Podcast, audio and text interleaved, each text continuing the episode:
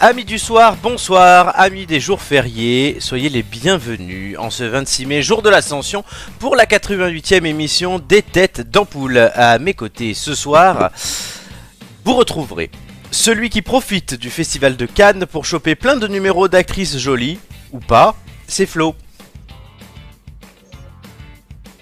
Flo ? Ouais, ouais, sous le coup. Salut ! Salut, qu'est-ce qui t'est arrivé ? Ah, j'ai eu Mako qui s'est coupé là pendant ah, deux secondes. Ah, ok. Euh, bon, tant qu'on m'entend, moi ça va, j'ai l'impression qu'on m'entend. Celui qui fait passer le bac à ses élèves en espérant qu'ils ne soient pas tous sous-doués comme dans le film, c'est Marco. Salut mon petit Flo, comment que ça va? Bah ça va et toi? Bah impeccable, impeccable, la bah... fin de l'année approche, ouais. euh, ça, ça se passe, ça se profite bien. Le bac? Bah écoute, le bac, de euh, toute façon il n'y a plus que les épreuves de philo à passer à l'écrit et... Ah oui. Pour les termes, donc euh, bon, il y a fini. D'accord, oui, il n'y a, a plus l'enchaînement au mois de juin, c'est fini ça. Ah non, non, maintenant c'est philo et après euh, grand oral, donc euh, le, le, une épreuve, un oral et puis. Donc philo et oral. D'accord, oui, c'est plus pareil. C'est l'héritage Blanquer. Euh, on, ça. on verra l'héritage Papendiaï euh, oh là là. dans quelques temps. Et, oh. et, et, et. Celui qui a déjà épluché les biographies des six mille deux cent quatre-vingt-treize candidats aux législatives, c'est Nicolas. Mais oui, bonsoir à tous. Non, non, moi je suis là ce soir uniquement parce que les jours fériés, c'est payé double. Bah oui, et comme tu n'es payé rien. Bah oui, rien fois deux, ça donne zéro. Ça fait non, rien de rien. Non, tu ne toucheras rien. C'est moderne hein, comme référence, vous noterez. Oui, oui, oui, on dirait Barbara Pravi à l'Eurovision, mais bon, elle aura toujours fait mieux que les Bretons. Euh, voilà, qu'on embrasse, même s'ils n'ont pas été très très bons, euh, nos amis Bretons. Euh, alors, euh, dans cette émission, hein, vous en avez l'habitude, il y aura des discussions sur des sujets qu'on a tous plus ou moins choisis et que j'ai euh, classés dans un ordre. Tout le monde a à l'ordre, sauf vous, chers auditeurs, car vous allez les découvrir en direct durant ces deux heures. Il y a aussi quelques jeux, euh, les mythos de l'info, les traductions approximatives, les visages de l'actu, qui permettront à mes trois camarades euh, de savoir dans quel ordre ils répondront au quiz, mais surtout, euh, qui choisira son quiz, qui choisira ce qui reste, et qui ne choisira rien du tout. Et à la fin, il y aura le contre-la-montre. Au milieu de tout ça, je ne vais pas l'oublier quand même, il y a la chronique euh, Célèbres Inconnus de Nicolas. Et il y a le test de la semaine que nous avons effectué avec Flo. Vous verrez ça tout à l'heure. Euh, vous pouvez retrouver aussi nos émissions sur les réseaux sociaux, nombreux réseaux sociaux, Facebook, les Têtes d'Ampoule, euh, Twitch, YouTube, Instagram... Euh, et en audio sur Deezer Podcast, Spotify, Google Podcast et les podcasts Apple. Nous sommes partout, dans les campagnes, sur les réseaux sociaux. Il faut rappeler, faut rappeler Flo. Oui. C'est ça, faut rappeler Flo que ça fait longtemps qu'on l'a pas fait, mais Deezer, ce n'est pas que deux fois par jour, ça peut être tout le temps. C'est vrai, ça peut être tout le temps. T'as bien mérité là. Voilà, et Nicolas est toujours en forme pour la onze, sa onzième participation de la saison. C'est pas mal. Alors, on va commencer. Et tout ça, évidemment, je... oui, je suis vraiment fatigué aujourd'hui. Tout ça ne sera pas piqué des... Anton. Merci Marco. Anton. Oui, bon, je vais essayer de me réveiller, moi, puisque... voilà. Et Julien nous écoute. Bonjour mon Julien.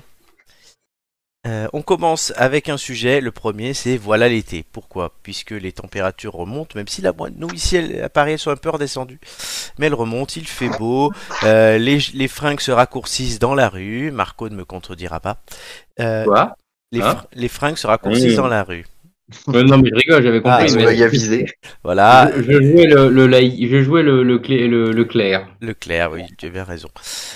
Donc, il fait chaud, voilà l'été qui arrive. Euh, c'est Nicolas qui nous a proposé ce sujet. Euh, pourquoi Nicolas? Tu reviens de vacances, on peut le dire. Ah oui, c'est moi qui l'ai proposé. Euh... Il me semble. Eh ben écoute, fier de... C'est possible, c'est possible, je ne m'en souviens pas, mais pourquoi pas. Mais non, mais c'est vrai, effectivement, euh, ceci dit que euh, on a on a un bel un beau printemps, euh, qui rappelle d'ailleurs celui de deux mille vingt, mais ah non, sauf que toi. Chacun était chez soi. C'était pas moi, hein, il me semble bien. Mais c'est pas grave, je peux quand même oui. parler sur ce sujet parce que moi j'adore, j'adore effectivement les grosses... Les grosses températures ne me dérangent pas. Je reviens de vacances, donc en plus, effectivement, j'ai eu le plaisir d'être dans les Vosges avec du beau temps. Mmh. Euh, donc, t'es très content quand c'est comme ça, parce que c'est toujours un peu le... Euh, tu, tu, tu pioches un petit peu, tu sais jamais trop ce qui va se passer quand tu pars en vacances à la mi-saison comme ça. Surtout dans les Vosges. Et, euh, et franchement, en plus, en montagne, effectivement, où t'as plutôt facilement des orages. Et là, concrètement, ouais, c'est clair, euh, on est dans une période où il fait beau. Alors, Euh, évidemment, si on parle écologie, bah voilà, euh, réchauffement climatique et tout ça. Mais en attendant, côté climat et non pas, euh, voilà, euh, bah aujourd'hui on a, on a effectivement globalement du beau, un beau printemps et c'est très sympathique. Et je pense qu'après ces longues périodes de deux mille vingt et un où ça n'a pas été un super bel été vrai. Et puis où le, le climat ambiant était pas terrible et on va dire qu'il est toujours pas terrible avec la crise en Ukraine ou la flambée des prix, bah, au moins ça permet d'avoir du beau temps et je pense que ça met du baume au cœur à pas mal de monde et c'est tout à fait sympa. Alors c'est, c'est Flo hein, qui m'avait proposé ce sujet, je m'en excuse. Euh, oui. Flo, toi, qu'est-ce qui t'a inspiré ce sujet ? Moi, la chaleur et les litres d'eau que je bois chaque jour pour ah. essayer de survivre. Ah, voilà. Non, et puis euh, même les discussions que j'ai avec mes potes euh, à vingt-trois heures ou trois heures du matin et qui me disent que même dans d'autres villes, euh, plus dans le nord, euh, il fait chaud. Même à Bordeaux, Clermont-Ferrand. Clermont-Ferrand. Et Lyon. Donc euh, voilà, il fait très très chaud. Et il a même fait plus chaud euh, dans ces villes-là que dans le sud. Ah, mais il y a deux semaines de ça. C'est Paris, c'était pareil, il faisait plus chaud que chez toi. J'ai trouvé ça incroyable. Mais voilà. Et je m'en suis rendu compte aussi parce que j'avais commencé à attraper des coups de soleil. Un peu d'amour, un peu de soleil. Ouais, comme dit la chanson. J'ai donné pour les coups de soleil, j'ai donné. Déjà. Mais t'es allé te baigner ? Ah oui.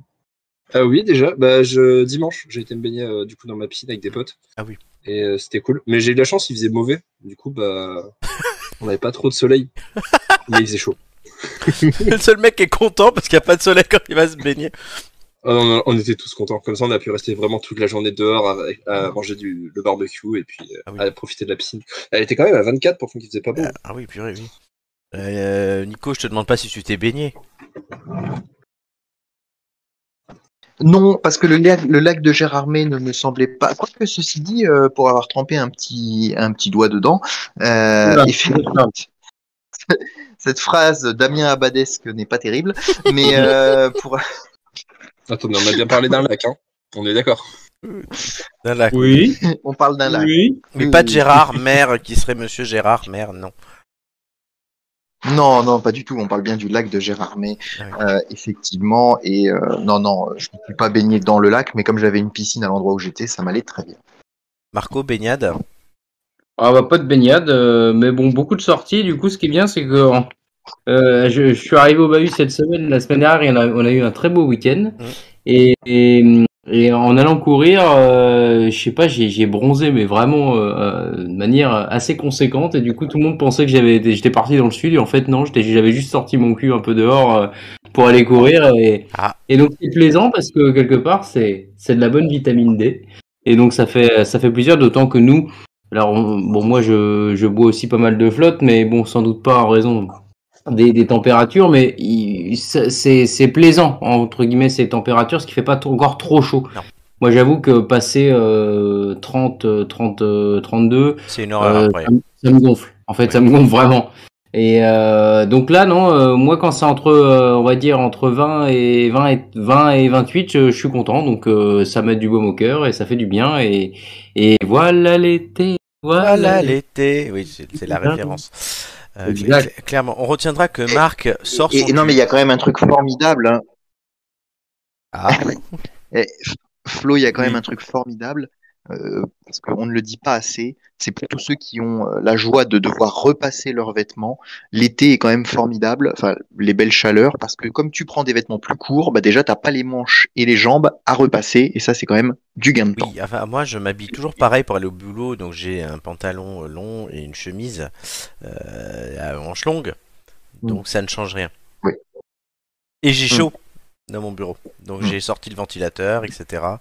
Oui, et les papiers bah oui. qui donc c'est même pire. Les papiers s'envolent. Et c'est un peu le bazar. Donc vous saurez pourquoi vos dossiers ne sont pas traités en temps et en heure. Bah, ils sont traités en temps et en heure, mes dossiers, je t'emmerde, euh, quand même. Il n'y a pas de soucis. Ah, ça y est, c'est fini. Alors, deuxième sujet de cette soirée, euh, bah, c'est le nouveau tube de l'été. Euh, on l'appelle la variole du singe. C'est Flo qui l'a proposé. Là aussi, pourquoi ? Eh oui. Et si vous n'avez pas chopé le Covid, comme tout le monde à l'été dernier qui était à la mode, ne vous inquiétez pas, vous avez une deuxième chance en chopant la variole du singe. C'est super. Alors, ça fait quoi ce truc ? Alors, ça fait quoi ? Bah, ça, c'est une variole classique. Euh, sauf que elle dure à peu près deux à trois semaines. Mmh. Et euh, vous allez rigoler. Mais elle est très dure à attraper. Elle se transmet très mal. Donc vous, vous imaginez la chance pour Marco. Que le mec l'ait ramené en France et en Europe. Non, ça se, ça se prend pas en ken avec un singe. Euh, non. En fait, au sein de l'espèce humaine, ça se transmet principalement, enfin pas principalement, majoritairement pendant des rapports sexuels homo- homosexuels. D'accord. Euh, mais sinon, en fait, avec les singes, euh, ça peut se transmettre bêtement, genre en étant en contact de singes qui ont la variole du singe. D'accord. Euh, sauf que ça se transmettait très mal entre l'homme et le singe. Et euh, bah là, on est tombé sur une souche qui se transmet plutôt bien. Plutôt bien, oui. Donc on imaginait déjà donc, un mec euh, avoir voilà. baisé avec un donc, singe. Donc en fait, si vous l'avez, et ben, et ben vous avez deux semaines d'arrêt, voire trois, peut-être même plus. Et plein de boutons. Bien sûr, vous contaminerez personne et mmh. puis euh, vous êtes isolé. Et plein de boutons, c'est pas beau à voir. Ouais, c'est, c'est pas ouf. Est-ce que ça vous fait peur, messieurs, ce, Merci. ce nouveau euh, copain de la société française bah, mondiale ? Globalement, moi, globalement, moi non. Euh, c'est-à-dire que, bah, y a, on sait, hein, y a tout plein de bactéries, de virus, il y a tout plein de possibilités d'être malade.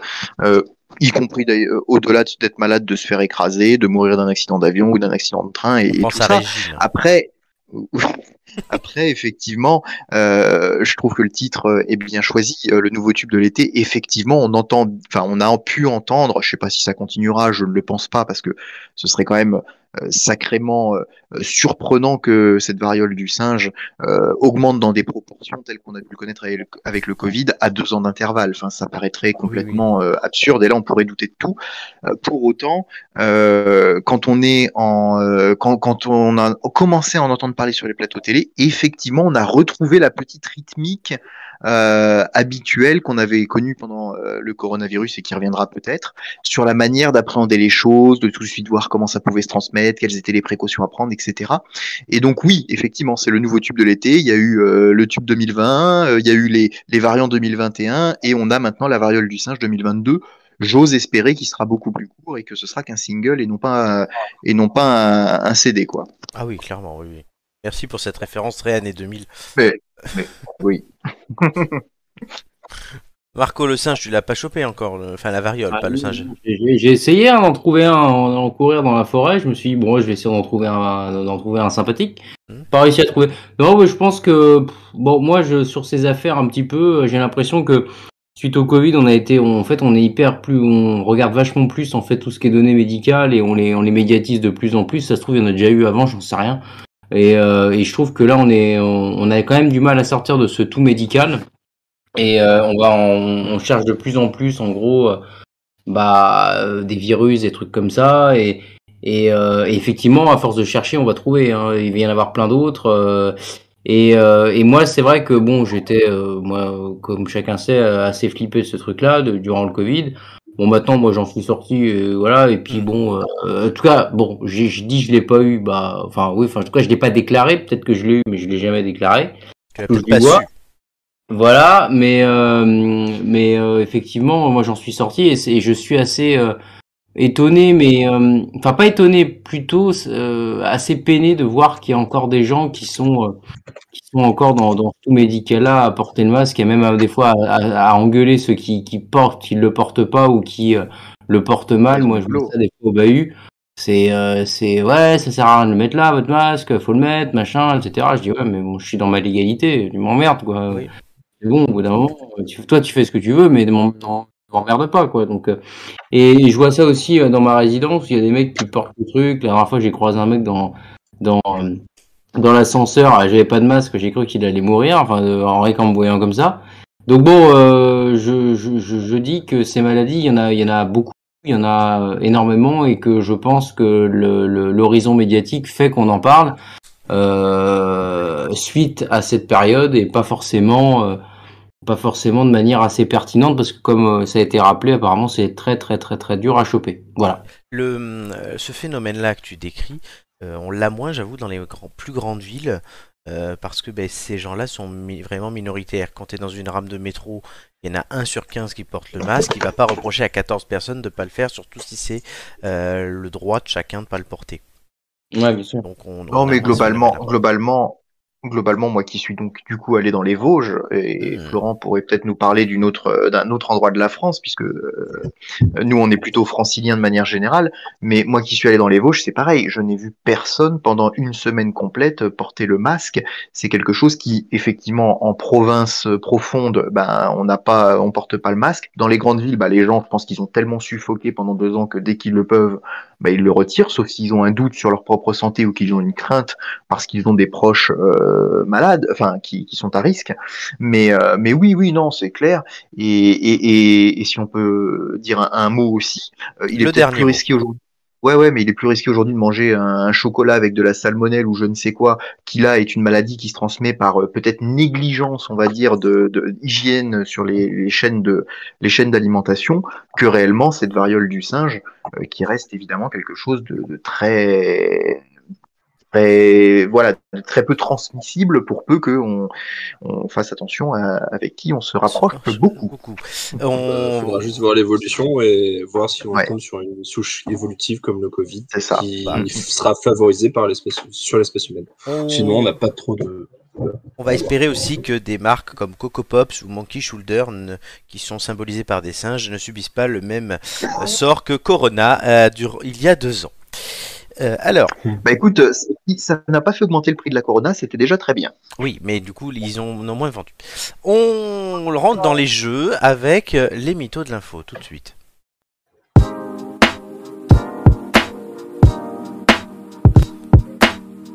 Les règles sont simples. Je vous présente une info et vous devez chacun trouver à votre tour si c'est une vraie info ou un mytho que j'ai écrit. Chaque bonne réponse vous donne un point parmi ceux que je comptabilise durant toute l'émission pour savoir qui passe en premier au quiz tout à l'heure.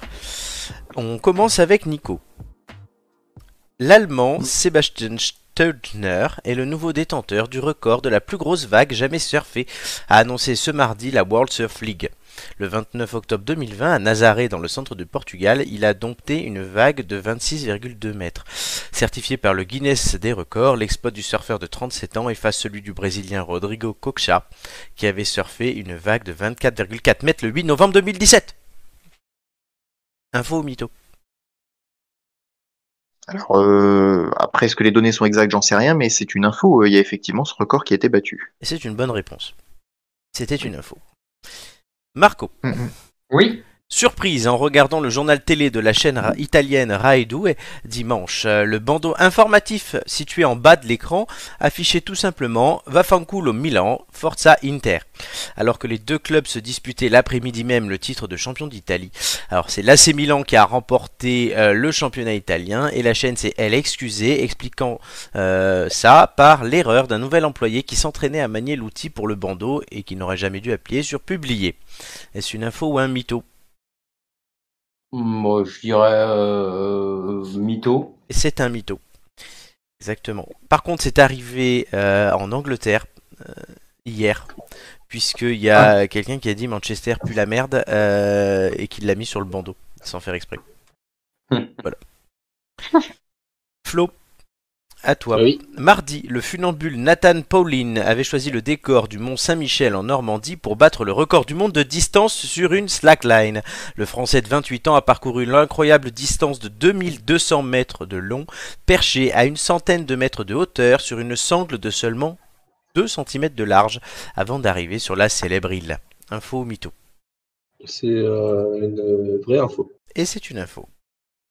Vous avez regardé l'actualité cette semaine, c'est... Trop bon. Ah, on se documente, hein. Ah oui, là, ça y est. Alors, honnêtement, euh, c'est, c'est vraiment un des seuls trucs que j'ai vu passer euh, ah mince. sur mes fils d'actu. Ah mince. On verra si ta deuxième info ou mytho, tu trouveras. Euh, on repart à Nico. Face à l'Audax Italiano, Felipe Gutiérrez, joueur de l'Universidad Católica, c'est un club chilien de football, a marqué un but d'une frappe de soixante-treize mètres. Après un dégagement de sa défense et une remise de son attaquant, l'ancien joueur de Twente en Pays-Bas et du Betis Séville en Espagne a fait parler son instinct en reprenant comme il vient le ballon depuis sa propre moitié de terrain. Sa puissante frappe du pied gauche a lobé le gardien adverse pour terminer sous la transversale, le tout sans le moindre rebond. Par contre, son équipe a perdu le match trois deux. Info ou mytho? Bah, comme ça, je dirais que c'est possible, donc info. Et c'est tout est vrai, c'est une info. Hum. Voilà, ouais. soixante-treize mètres, franchement, allez voir la vidéo de ce but, c'est assez énorme. énorme ouais. Marco. Yep. Elle est énorme. Oh oui, c'est vrai. On parle de moi aussi. Et on va parler ouais, de la galette saucisse. Oh, voilà. L'Ille-et-Vilaine, c'est le berceau historique de la galette saucisse, on pense à Joy, euh, a voulu récupérer son titre ce jour, aujourd'hui même, à l'occasion du tournoi fêtant son trentième anniversaire. Le club de football de Saint-Germain-en-Coglès a battu le record du monde de la plus grande galette saucisse, l'établissant à soixante-douze mètres. Ce record avait été chippé aux Bretons le trente juin deux mille vingt et un, à l'occasion du passage du Tour de France par la commune de Changé en Mayenne, avec une galette saucisse longue de cinquante-trois mètres. Info ou mytho? euh, J'ai vu que l'info, alors euh, je crois que c'est une info. Et oui, tout est vrai. Tout est vrai. Ouais, j'ai vu, ouais, ouais, j'ai vu ça. soixante-douze mètres de galette saucisse. Ça doit être bon. Ça, bah oui, il y a de quoi manger là, c'est clair. Là, on est bien. Alors pour l'instant, vous faites un, un, pour un petit apéro, oui. Euh, vous avez fait un sans faute pour l'instant. Il reste à flot, même si c'est individuel ce jeu, il reste à flot de continuer avec la dernière information. Ça te met une pression. Totalement. Euh, comme dans Top Chef, en proie, comme, à ses conf... comme ses confrères pardon, à une pénurie de candidats, Boris Leclerc, un restaurateur de Montpellier, a décidé de lancer un concours public pour choisir son nouveau chef, à l'image de la célèbre émission de M six. Les postulants se départageront sur six soirées, durant, durant lesquelles une cinquantaine de clients viendront juger et noter les différents concurrents. Info ou mytho? Moi, on va dire info. Et non, c'est un, un mytho. Hmm. Par contre, ce qui est vrai, c'est qu'il lui manque un chef et que du coup, il a dit que la personne qui lui trouverait un chef, il lui donnerait mille balles. Hmm. Eh oui. Ouais. Voilà. Je préférais des tickets resto perso. Donc, si tu parles, je sais pas, moi, tu connais un chef au chômage, tu lui amènes, il te donne mille balles, tu préfères avoir des tickets resto? Bah ouais, comme ça je pourrais venir manger. Enfin, mille balles, tu peux te payer un resto et autre chose. Bah oui. Ouais, mais bon, je sais pas, ouais. Mais du coup, ça marche, euh, la famille ou pas? Oui, tu peux, bien sûr. Mmh, c'est pas frauduleux, bon bah alors. Non, non, mais par pas, contre... Je vais appeler dans ma famille. Y a... Tu es vers Montpellier? Non, mais t'inquiète, si c'est pour un poste de chef, quoi. Parce qu'il faut quand même aller à Montpellier, hein. C'est pas... pas à côté. Bon, y a plus... Y a plus... Il y a plus chiant que Montpellier en ville. C'est vrai. Et par contre, ce qui est chiant, du coup, c'est que tu prends du retard sur tes camarades, vu que tu es à un point et que Marco et Nico sont à deux. Ah, mais ce n'est pas terminé. Non, ce n'est pas terminé. Et par contre, ce qui commence tout de suite, c'est le test de la semaine.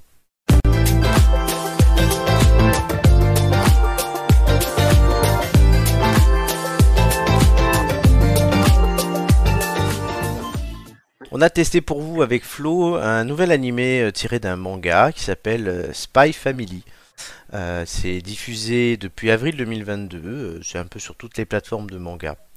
Le manga original a été écrit et dessiné par Tatsuya Endo et l'adaptation a été faite par les studios Cloverworks et Wit Studio.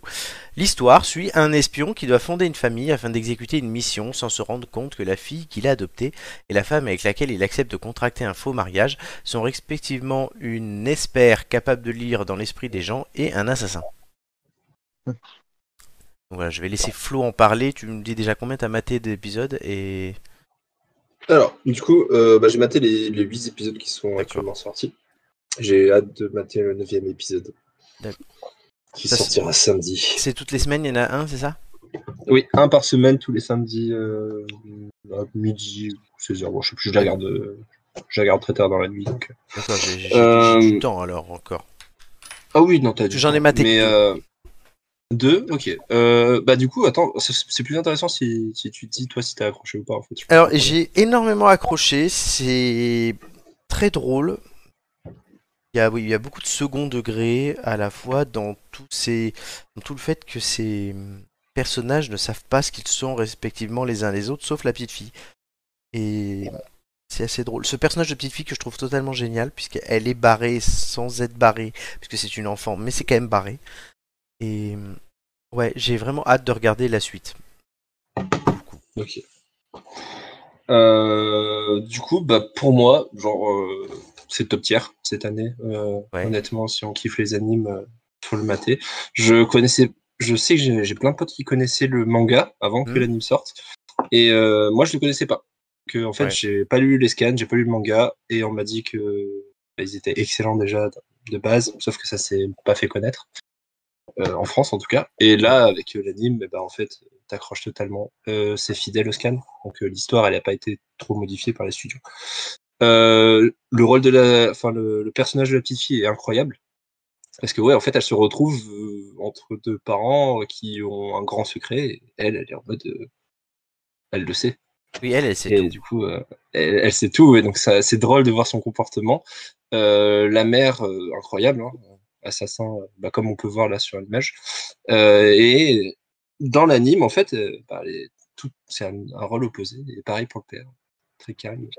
Euh, après, même au niveau du, de l'animation, je, honnêtement, pour avoir vu plein de, de, de studios d'animes différents et d'animés différents, euh, l'animation est cool. Et le, si on regarde la, c'est vrai. Le, la, l'opening, euh, je, on dirait un peu, tu sais, du, du dessin animé. Euh, Genre à la, à la Cobra ou un truc dans le genre. Clairement. Modernisé, mais on dirait du, du Cobra un peu. Donc je trouve ça incroyable. C'est vrai que j'ai. Et niveau histoire, je te rejoins, rejoins là-dessus. C'est, les, c'est la première chose que je me suis dit, c'est que c'est esthétiquement beau. Ouais, et... c'est agréable, c'est beau. C'est, c'est... Dans, jusque, dans, jusque dans les détails, parce que des fois, t'as le gros œuvre, on ouais. va dire, qui est beau, et les détails qui sont un peu bâclés. Là, non. Franchement, tu t'attardes sur l'image, sur les décors. Tu vas, tu peux, ça m'arrive des fois de mettre pause, de regarder un peu le décor, comment il est fait, mmh. l'appartement, et cetera. Et non, là, pour le coup, c'est vraiment très bien fait. Les fringues. Ouais, les fringues sont très, be- sont très bien faites. Ouais. C'est incroyable. Euh, puis même les personnages, en fait, ils ont un trait un peu cartoonesque certains, oui. et puis d'autres assez réalistes, très fins. Clairement. Genre euh, la Yor, par exemple, la mère, elle a des traits très fins. Très fins. Alors que la petite fille, elle a des traits cartoonesques. C'est cartoonesque, c'est une enfant, mais même le collègue du père. Euh, oui, il est très cartoonesque. C'est un personnage de cartoon. Ouais.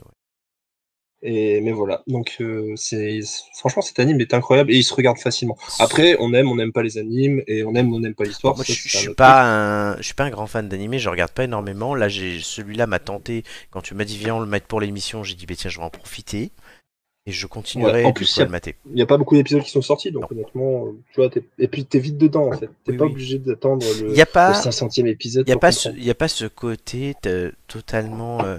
peut avoir dans d'autres animés qui sont dans des mondes mais complètement euh, dingues. Là c'est assez en plus contemporain et accessible. Mmh, c'est vrai. Non non c'est mais plutôt euh... une bonne découverte. Non cet anime est bien. Et euh... et voilà. J'ai pas plus de choses à dire dessus. Genre juste allez voir, testez si vous aimez, si vous avez du temps. Nico, Marco, est-ce que ça vous euh, tente ? Moi, je suis euh, personnellement, j'ai eu ma période un petit peu euh, animé manga pendant très longtemps. Ouais. Et euh, c'est vrai que je me suis arrêté aux classiques euh, que tout le monde connaît, que ce soit D B Z, One Piece, euh, l'attaque des Titans et, et je crois que j'en oublie certainement. Naruto. Il y avait Naruto, voilà. Euh, donc je suis un peu, un, on va dire que je suis un, le footix du manga. Mais euh, c'est vrai que j'ai mon neveu là qui, qui, qui est à fond là-dedans et la dernière fois quand il est venu à la baraque. Euh, tombé sur un, un manga, alors je sais plus lequel euh, c'était euh, exactement. Euh, et c'est vrai que bah, ça m'a un peu replongé dedans et j'avoue que il euh, y, a, y a quand même quelque chose qui est, qui est hyper intéressant, d'autant que ce que je remarquais, c'est qu'à chaque fois, alors là, en l'occurrence, c'est, un, c'est bien particulier, mais à chaque fois, il y a, y a quand même, entre guillemets, une, beaucoup de méta- c'est beaucoup, beaucoup de métaphores, beaucoup de morale aussi dans pas mal de pas mal de pas mal de mangas et il y a il y a quand même une, une forme de je sais pas si on peut dire de philosophie un peu nippone là-dedans oui. où euh, où derrière l'animé euh, se cachent en réalité des des réalités qui sont assez profondes et des des messages qui sont un peu subliminaux et euh, et j'avoue que pourquoi pas j'aimerais bien pourquoi pas m'y remettre et là j'avoue que euh, ce que vous avez euh, ce que vous avez évoqué en plus en, en animé ça peut être ça peut être pas mal pourquoi ouais, pas. Franchement, euh, moi, ouais, je te conseille. En plus, tu as déjà l'habitude d'en mater quelques-uns, comme j'ai eu l'habitude il y a quelques années. Je pense qu'on a un peu le même profil là-dessus. On se... mmh.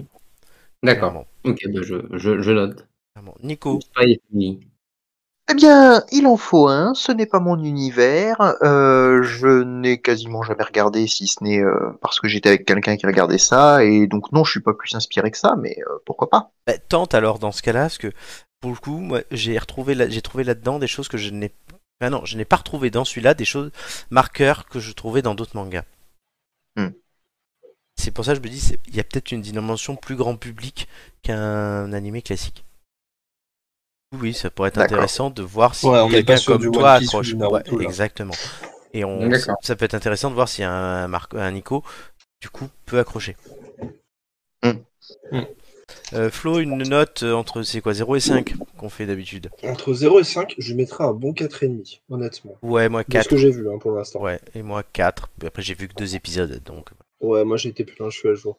Euh, et euh, tiens, petite parenthèse, pour euh, les fans d'anime, il euh, euh, y a Hunter x Hunter qui va bientôt recommencer. Il a déjà écrit quatre épisodes.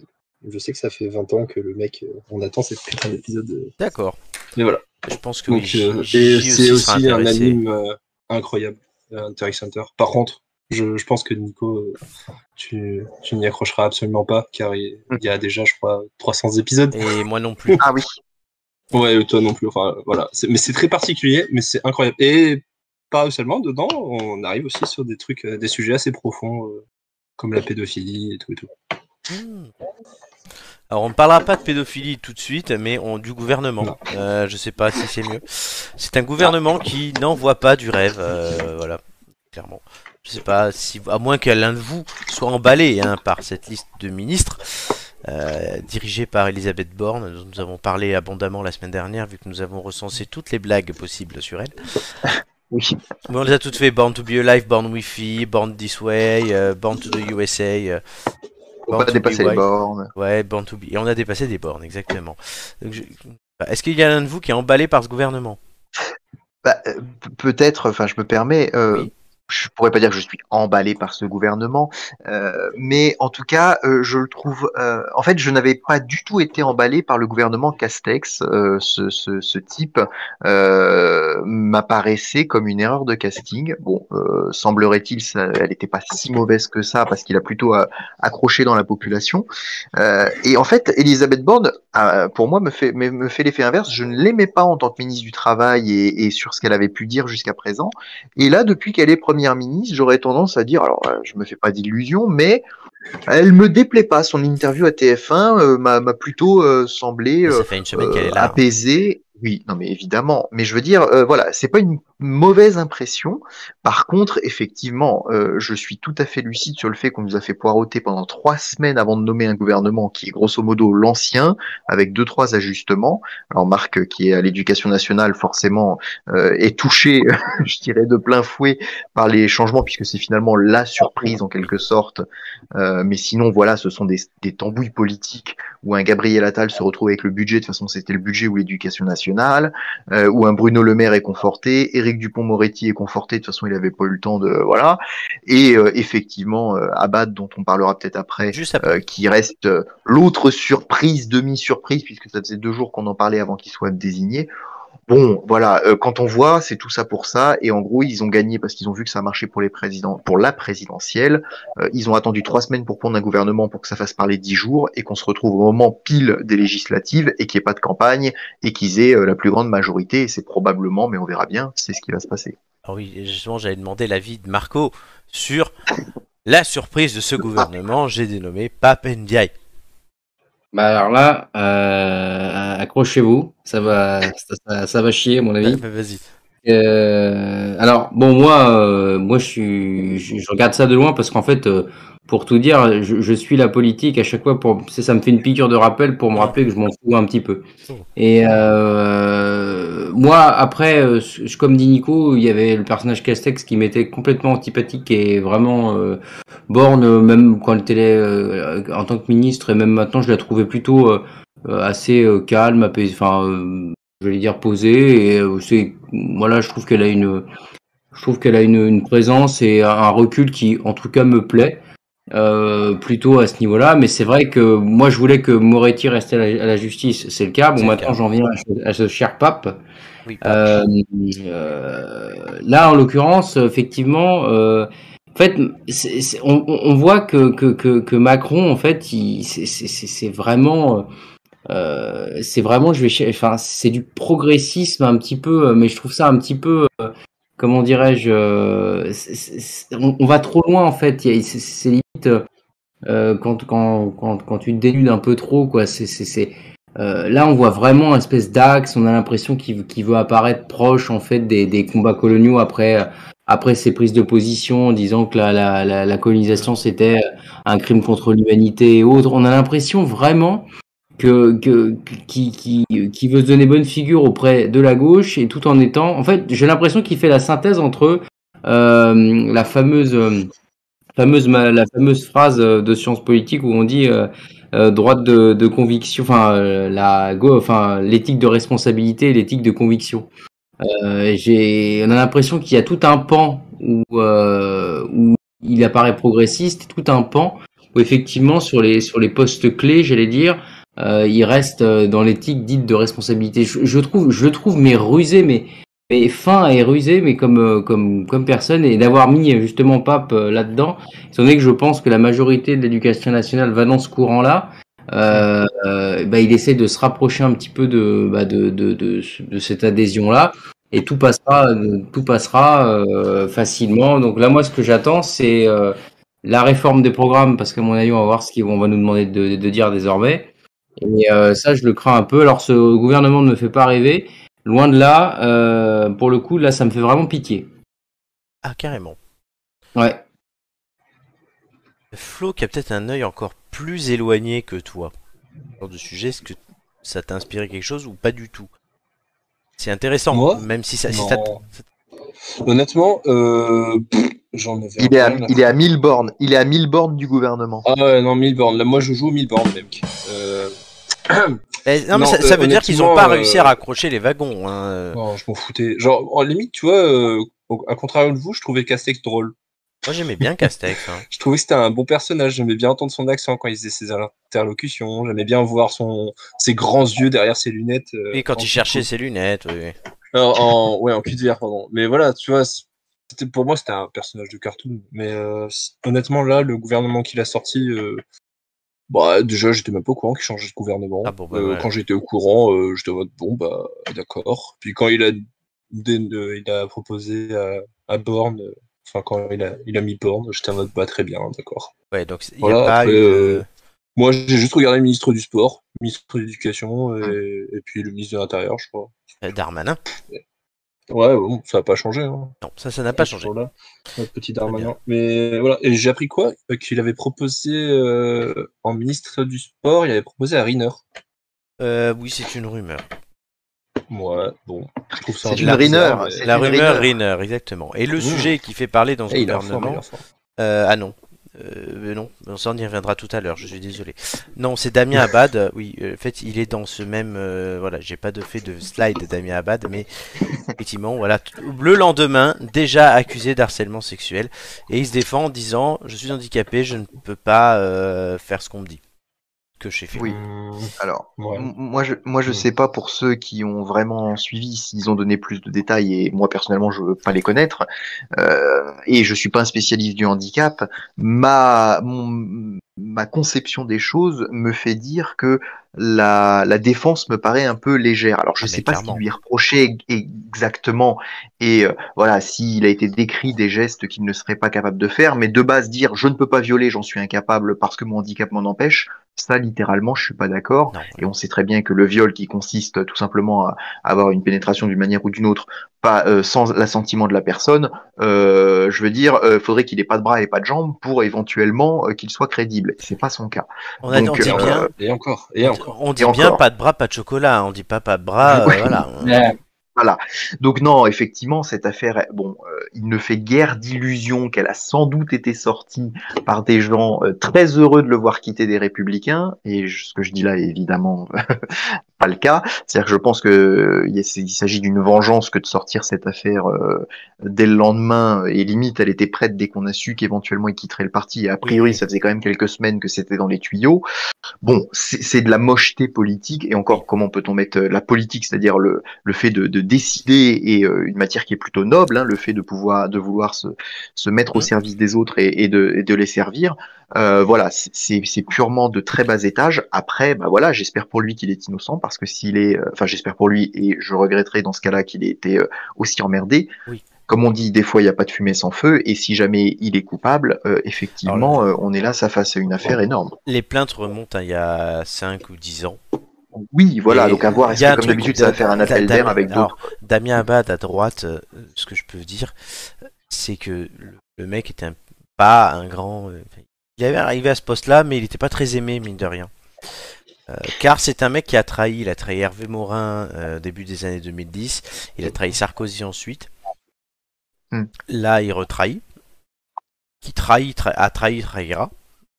Oui, donc, ouais, qui ouais, ouais, dit des... sauf qu'il avait tellement d'inimitié que oui, les, les dossiers étaient prêts, comme on l'a déjà vu avec d'autres personnes. Hein. C'est monnaie courante, c'est une pratique, et voilà. Alors après, oui, on dit, euh, et les premières critiques pleuvent en disant oui, il fallait sortir les affaires avant et tout. Je dis, les plaintes, elles étaient en cours.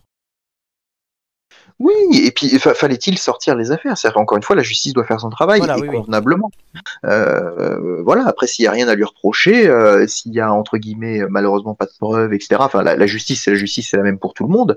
Après, euh, voilà. Je, je, l'interférence. Alors, s'il est coupable, c'est vrai que c'est difficile de le dire. Faudrait pas qu'il y ait d'affaires.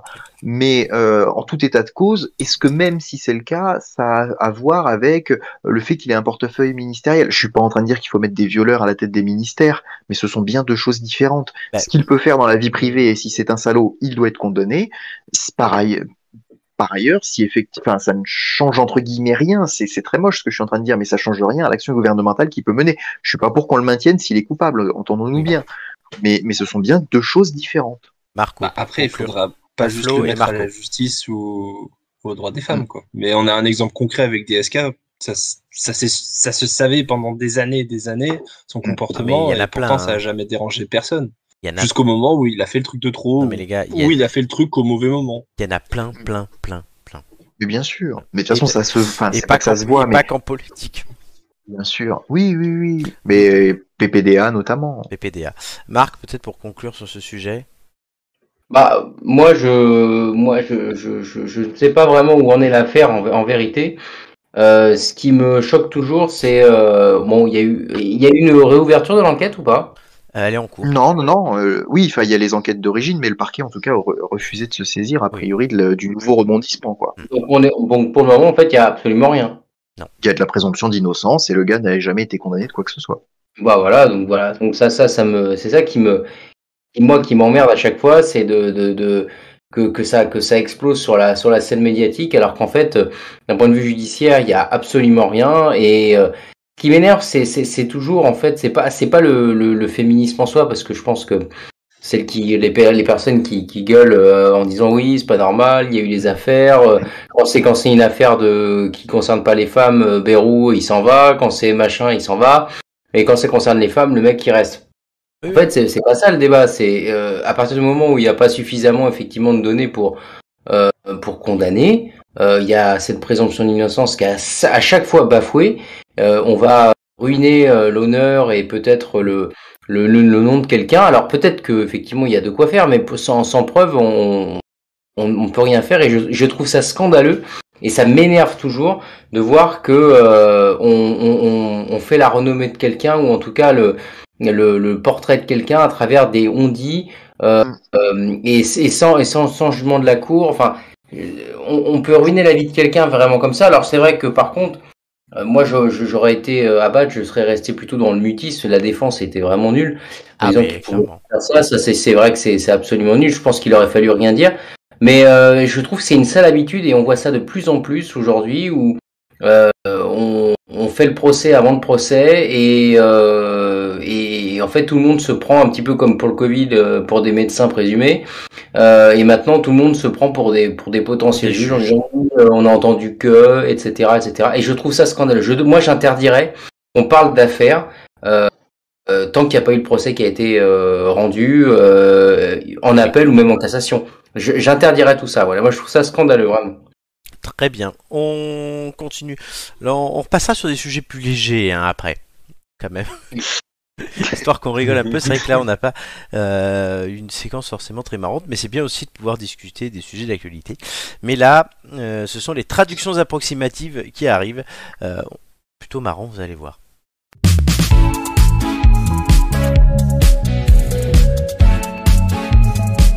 Notre concours de points continue, je vais vous lire des paroles de chansons traduites en français depuis une langue étrangère. Le premier qui trouve la chanson originale remporte trois points. Pour prendre la main, vous dites votre prénom, je vous donne la parole ensuite. Si vous dites la réponse avant que je vous donne la, la parole et que j'ai donné la parole à quelqu'un d'autre et qu'il vous la pique, c'est tant pis pour vous, c'est arrivé euh, la semaine dernière. Donc je dis ça à dessein. On commence avec... Euh, c'est clair pour tout le monde. Euh, oui. Je pense. De toute façon, c'est le jeu où je gagne zéro points, ça, de toute ah, façon. Bon, ben on va voir. Allez, première chanson. Quand il est passé par la fenêtre, le son allait crescendo. Il est venu dans son appartement. Il a laissé des traces de sang sur le tapis. Elle a couru sous la table. Il pouvait voir qu'elle n'en était pas capable. Je parle pas de Damien Abad. Alors, elle a couru dans la chambre. Elle a été descendue. C'était son destin. Annie, est-ce que ça va ? Alors Annie, est-ce que ça va ? Est-ce que ça va, Annie ? Annie, est-ce que ça va ? Vas-tu nous dire si ça va ? On voit bien grâce à la fenêtre qu'il t'a descendu en crescendo, Annie. Il est venu dans ton appartement, il a laissé des traces de sang sur le tapis. Alors tu as couru dans la chambre, tu as été descendu, c'était ton destin. Tu as été frappé par, tu as été frappé par un tueur élégant.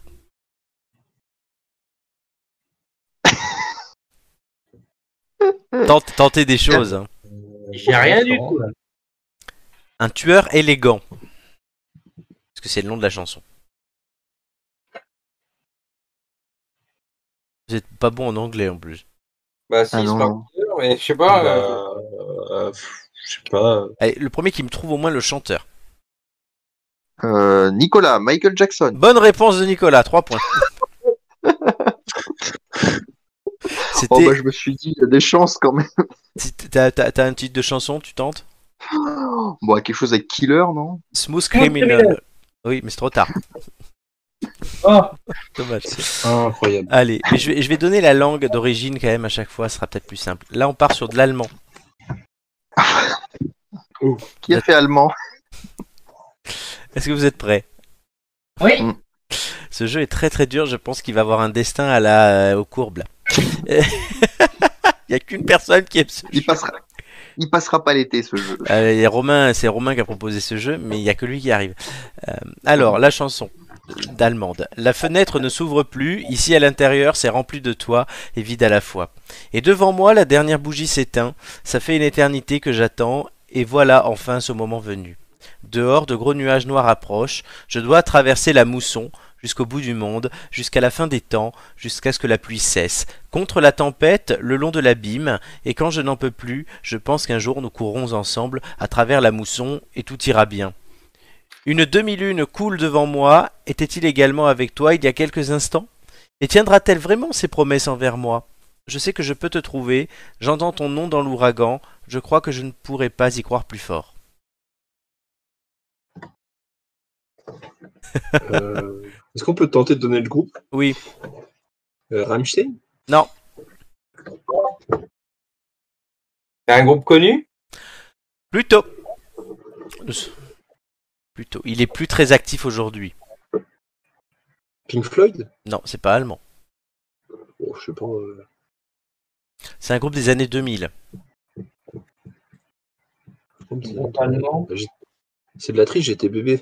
Euh, oui, enfin, mon Napoléon, t'étais pas né. Ouais, mais lui, il est dans un livre d'histoire. Bah, eux aussi, ils sont sur YouTube. Elles étaient euh, tout... les jeunes, les mecs, ou pas ? J'ai pas entendu, Marc. Plutôt jeunes ou pas, les... le groupe enfin, je veux dire, euh... ah, ah, ils... ah, ils étaient jeunes quand ils chantaient, oui. Tokyo Hotel ? Tokyo Hotel, bonne réponse de Marc. Wouh ! Et la oh. chanson, est-ce que vous avez le titre et la chanson? C'est la seule chanson qu'on connaît. Ah non, je l'ai pas. Durch den Monsun. Ah là là. Durch den Monsun. Vous vous rappelez pas de ça? Ah non, non. Non, ah bon, non, non, non. Vous avez préféré oublier.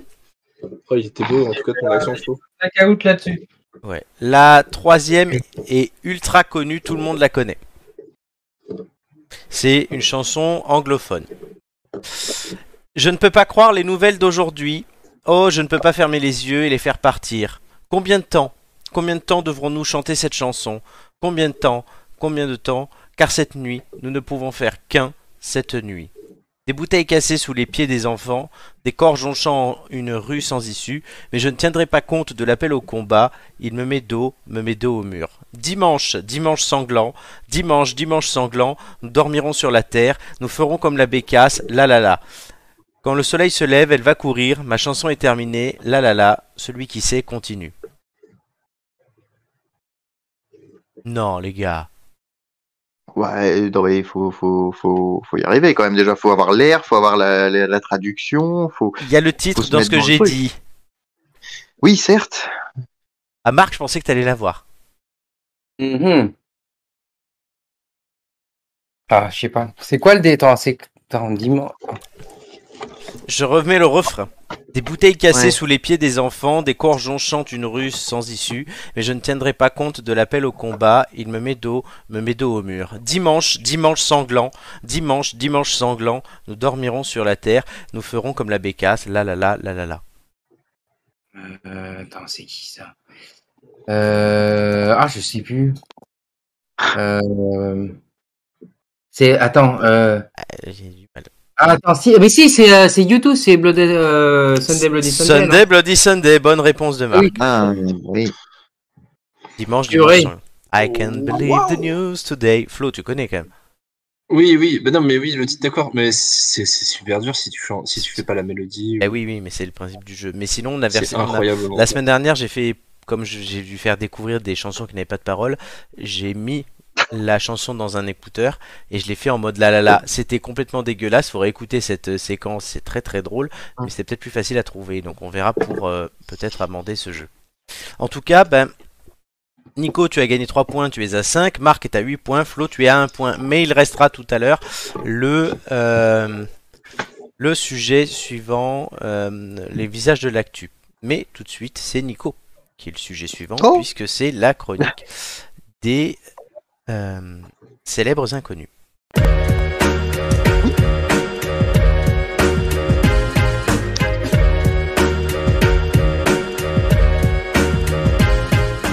Ou plutôt, devrais-je dire, des célèbres homonymes. Qui est cette femme? Eh oui, ah, mais oui, oui, oui, des célèbres inconnus anonymes euh, aux célèbres homonymes de ce soir. Il n'y a qu'un pas que nous, n'oserons que nous oserons franchir durant cette chronique. Et oui, vous êtes de plus en plus nombreux à connaître Sandrine Rousseau, euh, non pas l'ex-candidate à la primaire écologique pour la présidentielle, pour ceux qui ont la photo, hein, vous aurez remarqué. Euh, elle fait souvent d'ailleurs parler d'elle pour ses prises de position assez féministes. Non, celle qui fait la une de l'actualité en ce moment, c'est Sandrine Rousseau, la candidate qui se présente face à Sandrine Rousseau dans la neuvième circonscription de Paris. Vous n'avez rien compris à cette phrase? C'est normal, vous êtes passé à côté de l'information du moment, mais on ne vous en veut pas, avec l'Ukraine, Cannes, Roland-Garros et la fin à venir de Plus belle la vie, vous ne pouvez pas tout savoir. Alors Sandrine Rousseau, celle qui est assez connue et euh, qui se présente pour l'Alliance de la gauche, la NUP, la NUPES comme vous voulez, se retrouve opposée à une autre Sandrine Rousseau pour l'élection législative à venir. Pas de réel hasard dans cette affaire, nous expliquons, ce qui a le don d'énerver Sandrine Rousseau. Bon, débrouillez-vous pour trouver laquelle est laquelle dans mon propos. Moi, j'en ai marre de vous traduire tout ça. Alors, évidemment, ça va pas être facile de faire campagne dans de telles conditions jusqu'au bureau de vote où les bulletins Sandrine Rousseau seront disposés sur deux tas différents. Mais concernant son portrait, Sandrine Rousseau, que vous avez à l'image pour ceux qui l'ont, euh, la deuxième du nom donc, est candidate pro-chasse, nous dit-on. Ça doit plaire à sa concurrente, ça aussi. Elle vient de Normandie, c'est donc une parachutée, mais le délégué régional du mouvement de la ruralité qu'elle représente indique c'est une sorte de hasard de l'homonymie, de l'homonymie, pardon, Homonymie. qu'on a voulu laisser passer. Notre Sandrine Rousseau n'est pas parisienne, mais ces élections autorisent les candidatures venues d'autres régions. Nous nous faisons plaisir en opposant quelqu'un qui est attaché au monde rural à quelqu'un qui en est très loin. Tiens, en parlant de Rousseau, saviez-vous qu'il y a plusieurs Jean-Jacques Rousseau? Il y a certes le philosophe du siècle, siècle des Lumières, mais aussi il y a tonton Jean-Jacques, mon oncle Jean-Jacques Rousseau, qui a longtemps résidé dans la ville de Saint-Quentin, dans l'Aisne. Tonton, si tu nous regardes de là-haut, salutations. Il s'appelait Jean-Jacques Rousseau. Mais les hommes... Mais oui, mais oui, mais ah, oui. oui. Moi, voilà. mon, mon oncle s'appelait Jean-Jacques Rousseau. Yeah. Les homonymes sont partout. Ils sont dans les villes, dans les campagnes, comme dirait Martine Le Pen. Tiens, d'ailleurs, Marine Le Pen, pardon. Marie, Martine, Et c'était... Ils sont euh... là. Ils sont dans les campagnes, dans les villes. Je parlais de Ils votre sont sur les réseaux sociaux. Elle est là quand tu l'appelles. Exactement. Bon, Martine Le Pen, non. Martine, c'était justement la femme de Jean-Jacques. Et donc là, on parle bien de Marine Le Pen. Tiens, saviez-vous, là encore, que France Télévisions a son Marc Tosi, tout comme les têtes d'ampoule. Vous pourrez retrouver, mais oui, Marc Tosi au générique des soirées électorales de France Télé. Nous l'avions repéré au présidentiel de deux mille dix-sept. Il est au moyen technique de la rédaction de l'information. Ben alors, rassurez-moi, Marc... la... Ben oui, oui. Ben c'est moi. Attends, ben c'est toi. Faut pas croire, hein. Ben ouais. Bon, c'est rassurez-moi, énorme. J'ai comme un doute là. J'ai, j'ai l'impression que tout le monde ne regarde pas le générique de fin des soirées électorales. Non, il n'y a que toi, ça. C'est...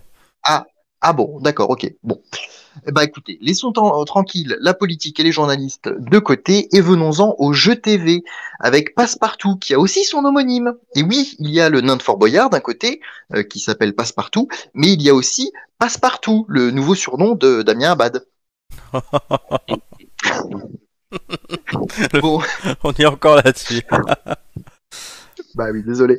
Bon, ne pouvant décemment terminer cette chronique sur une blague aussi honteuse, un dernier pour la route, l'homonyme sportif du moment, même s'il ne participe pas cette année à Roland-Garros, c'est Gaël Monfils, tous ses pairs, pas Benoît Paire, le joueur de tennis, oui. non, tous ses pères et toutes ses mères qui ont un fils prénommé Gaël, et qui vous le disent, oh. Gaël Monfils, il a fait ça, Gaël, il a fait ci... Eh bien oui, rendons hommage à tous ces Gaël, mon fils, célèbrement inconnus. Et ça marche aussi avec tous les couples mariés où les, noms se pr- les hommes se prénomment Dominique, pour Dominique Marie, journaliste de B F M Télé, euh, Dominique mon mari, Dominique euh, le mari de Dominique aussi. Je crois qu'il est définitivement temps de conclure cette séquence sur les homonymes parce que là, ça dérape. Merci Nicolas. T'étais inspiré ce soir, hein. Ouais, oh bah écoute, hein, c'est, c'est, c'est, c'est notre c'est, c'est Sandrine avec ses petites lunettes là. Et tu sais, Sandrine et Sandrine, tu sais comment on les appelle quand on, comment on les apostrophe quand on les voit. Eh, hey, la Rousseau. Voilà. Bon, il faut rassurer les électeurs du neuvième arrondissement de Paris. Il y aura bien écrit en dessous le parti politique ah qu'elle non. représente. Ce n'est pas le neuvième arrondissement, c'est le treizième. C'est le treizième ah, c'est, la neuvi... le, le... c'est la neuvième circonscription. La neuvième circonscription, autant pour moi, oui. Oui, oui. Circonscription. Oui, tout le monde se trompe, oui. c'est, c'est, c'est insupportable. Il n'y a que deux arrondissements dont la circonscrip... le numéro de circonscription correspond au numéro de l'arrondissement. C'est le, le premier. Bah, oui. Non, le premier est non. le dix-huitième. Puisque une ah. grande partie du dix-huitième est dans la dix-huitième circonscription, plus deux quartiers du neuvième. Mmh. Ouais. Oui, bon, ça, ça n'intéresse pas la majorité des Français, de toute façon. Sauf les gens qui doivent voter et qui doivent regarder leur candidat. Oui, oui, oui, non mais ça, ça va être assez drôle pour ceux, parce qu'il y en a toujours, hein, nous on connaît plus ou moins, puis on s'intéresse aux choses, mais il y a toujours des tas de gens qui n'y comprennent rien, et là qui vont être complètement... Euh, mais il va y avoir des erreurs, il y a des gens qui vont voter pour l'une ou pour l'autre, pensant pour voter pour l'autre, c'est sûr. Clairement. Le nombre de gens qui n'auront jamais entendu parler de NUPES et qui verront NUPES, euh, ou peut-être pas, parce que ce sera peut-être écrit euh, Europe Écologie Les Verts, mais enfin, ils ne comprendront rien. C'est vrai. C'est, d'ailleurs, on a, allez, on a quatre minutes pour en parler, mais Laurent Baffi est candidat aux législatives. Oh. Ben ça je savais pas. Pour le parti animaliste, oh. il est dans la troisième circonscription de Paris qui comprend une partie du dix-septième arrondissement et une partie du dix-huitième. Oh bah il a aucune chance dans le dix-septième arrondissement. Non non, mais bien sûr il a aucune chance. Son objectif c'est de faire trois pour cent, il l'a dit. Et voilà, parce que le parti animaliste fait en moyenne un à deux pour cent dans ce genre d'élection. L'affiche du parti animaliste cette année, c'est un canard. Vous allez le voir un peu partout parce qu'ils ont beaucoup de candidats. Donc, je ne sais pas ce que ça vous inspire, mais Francis Lalanne est aussi candidat. Ouais, moi, je sais que j'ai, j'ai un, j'en ai un ouais, de, de, de candidat au parti animaliste sur ma circonscription. Ah mais ça il y en a partout. Mais alors Lalanne il n'est pas animaliste, il est juste euh, candidat en Charente. Mmh. Je ne sais pas ce que ça vous inspire les candidats célébrités. Bah après, euh, moi, j'ai envie, j'ai envie de dire, peu, peu, peu importe qui se présente, en théorie, si on suit le, la logique, tu, tu dois être représentant de, de, de, de quelque chose. Alors, euh, peu importe s'il est connu ou non, euh, c'est, c'est, là où, c'est là où, quelque part, il y a, y, a, y a une forme de, de, de, de dénaturation de... De, de, du processus un peu électoral, c'est-à-dire que dès que c'est une personne connue, euh, tout de suite ça fait ça fait rebond, euh, euh, ça ça questionne ou quoi. Non, je veux dire, si c'est quelqu'un qui est apprécié, qui est connu et qui, qui surtout porte la parole et l'envie de la majorité, bah pourquoi pas, euh, pourquoi pas. J'aurais tendance à, à dire que en ce qui concerne le parti animaliste, en dehors de ceux qui sont à fond derrière ce parti, euh, il y a une certaine partie des gens qui votent pour ces, pour les candidats, parfois pour le fun ou pour, euh, voilà, ils savent pas pour qui voter, et plutôt que voter blanc, ce qui ne sert à rien pour beaucoup de gens, ils mettent une grosse partie animaliste. Voilà. Et donc, en l'occurrence, que ce soit Laurent Baffi ou un candidat inconnu, j'ai envie de dire que pour le coup, la tête d'affiche, c'est souvent justement l'affiche du parti animaliste. Oui, le canard. Beaucoup, euh, sur leurs affiches. Là, en l'occurrence, un canard. Et je pense pas qu'il y aura beaucoup de différence. Euh, en ce qui concerne le nom de Laurent Baffi, par exemple, je pense pas qu'il y ait des gens qui disent, ah ouais, super, je kiffe Laurent Baffi, je vais voter pour lui, surtout dans les arrondissements dans lesquels il se présente. Et, euh, et, et à l'inverse, euh, bon, enfin, euh, je crois pas que, c'est-à-dire que je rejoins Marco, euh, c'est la démocratie, n'importe qui peut se présenter, après il faut avoir un minimum de valeur pour être crédible. Je pense que euh, les stars qui se présentent, c'est contre-productif, ça sert rarement à quelque chose, et voilà. En ce qui concerne Francis Lalanne, il n'en est pas à son coup d'essai. Ah, non. Euh, de la même manière, je pense que ça n'apporte rien à la démocratie, mais bon, au moins il montre qu'une star peut se présenter, euh, et, et voilà, bon, bah... Oui, si ça lui fait plaisir de donner un peu de pognon dans une campagne électorale ou d'être supporté par des gens, bah, qu'il le fasse, grand bien lui fasse. Mais concrètement, je crois que ça ne change rien. Et franchement, pour être célébrité et être élu, il faut être sacrément crédible et c'est rare que ça fonctionne. C'est rare que ça fonctionne. Il y a Émeric Caron dans la dix-huitième circonscription de Paris, ouais, qui correspond du coup, mais qui est, euh... déjà, qui est déjà plutôt dans le profil intellectuel. Ouais, et qui est investi par NUPES. Ouais. Voilà, NUPES. Moi je dis NUPES parce que ça me fait penser à nudes et je trouve ça ridicule. Et c'est... voilà, je ne cache pas mes idées ici, mais je ne voterai pas à NUPES. Vous en doutez. Après, l'argumentaire de Mélenchon se, se défendait, hein, de dire là, que là, oui, de toute façon, vu les acronymes qu'on a maintenant et, et tout ce qu'on a, bon bah pourquoi pas NUP quoi. Oui, pourquoi pas NUP. Alors, très bien. À moins que Flo ait quelque chose à dire. On n'a pas entendu Flo là-dessus. Les animaux ou Laurent Baffi? Absolument pas. Allez, mais par contre, là où tu auras des choses à dire, c'est dans les visages de l'actu. C'est tout de suite et ça vous permettra de savoir qui passera en premier au quiz.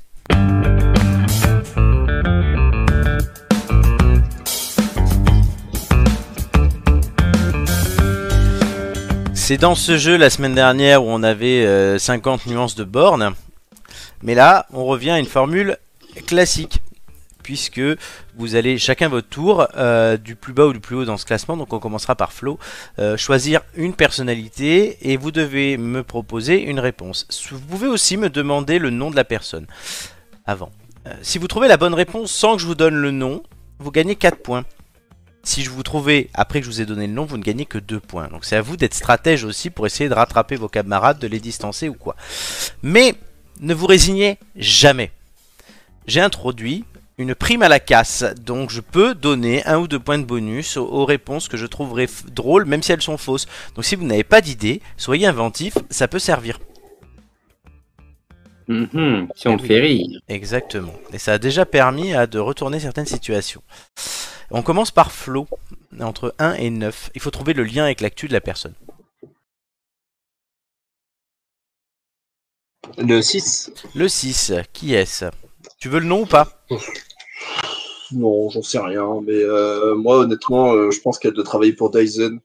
Pourquoi? À la recherche. Et euh, bah, sauf qu'elle est passée devant un aspirateur en prototype, et bah voilà ce que ça donne. Ne mettez jamais votre visage dans un Dyson, les gars. Allez, je te... non, c'est pas ça du tout, je te donne un point parce que c'était bien tenté. Euh, même si j'attendais... On dirait Carole, Pont... Carole Pontvert, ouais, un peu plus vieille. Moi, moi j'attendais ce qu'on me dise, c'est la nouvelle meuf de Romain aussi, mais non. C'est Nancy oh. Crampton Brophy. Euh, alors, oui, d'ailleurs je me suis... Brophy ou Brophy Brophy, et je me suis trompé dans ma deuxième colonne. Alors, elle est... il faut que je retrouve la bonne truc.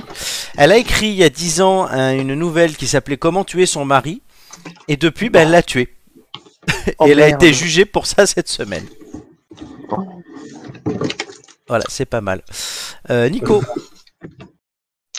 Moi, je tenterais bien la deux, vas-y. Mais du coup, je vais quand même te demander si tu as son nom pour voir si je suis sur une bonne oui. piste.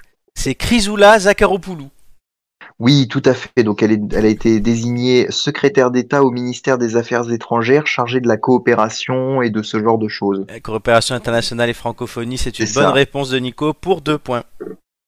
Chrysoula Zakharopoulou. Plutôt drôle. Euh, Marco. Je ne vois pas ouais, ce qu'il y a de drôle, mais... Le numéro cinq, Balotelli. Oui. Euh, parce qu'il a marqué... Bah, il me semble, bah, là, enfin, il a marqué un, j'ai entendu ça, il a marqué un, il, je, je sais plus combien de buts, mais dont, dont un, en fait, où il a fait un coup du foulard, il me semble, euh, il y a pas longtemps. Je crois qu'il joue en Turquie, un truc comme ça. Et c'est une Et excellente donc... réponse. Ouais, il ça. joue en Turquie, lors du dernier match de l'année, il a mis cinq buts dans le même match. C'est ça. Et il était un peu ah, connu vache. comme joueur, hein. il, a, il a joué à Marseille, à Nice notamment, et il a été international italien, il a qualifié l'Italie pour la finale de l'Euro en deux mille douze. Marc a gagné quatre points.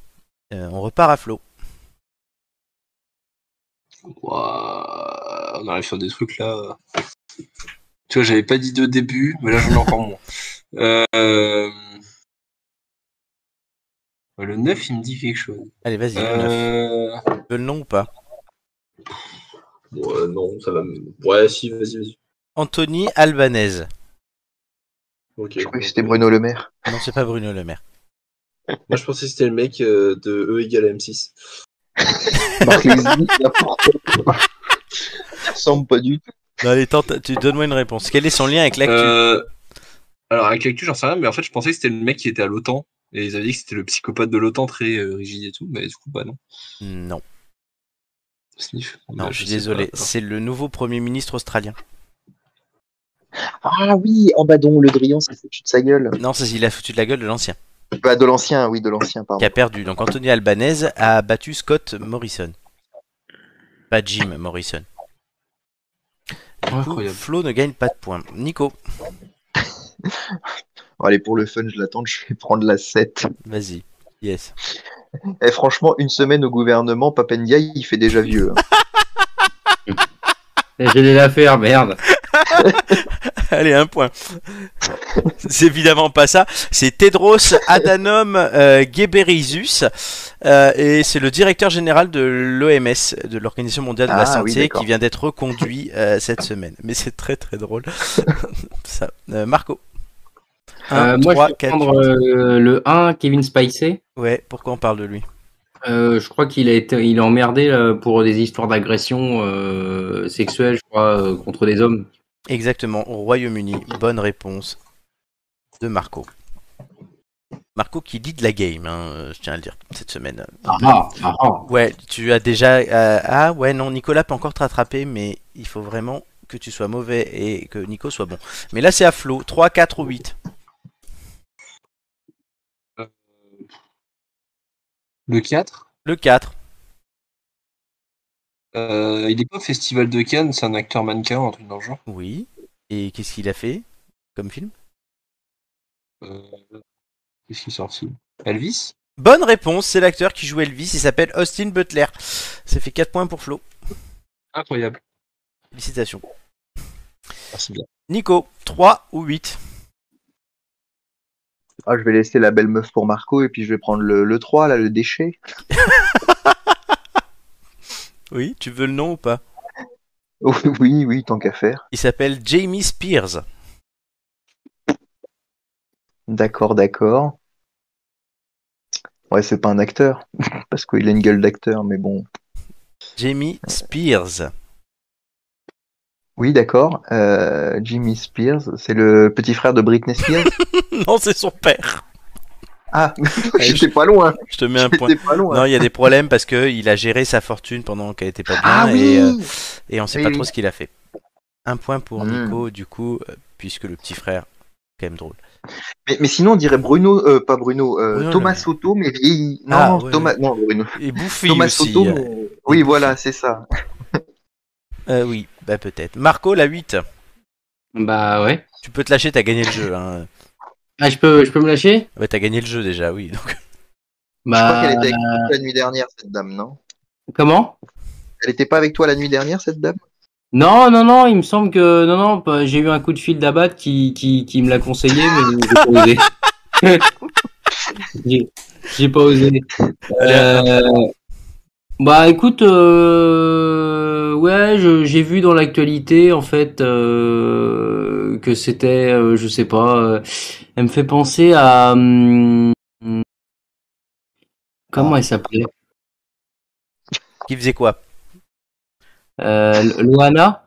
Loana. Et pourquoi on parle de Loana cette semaine?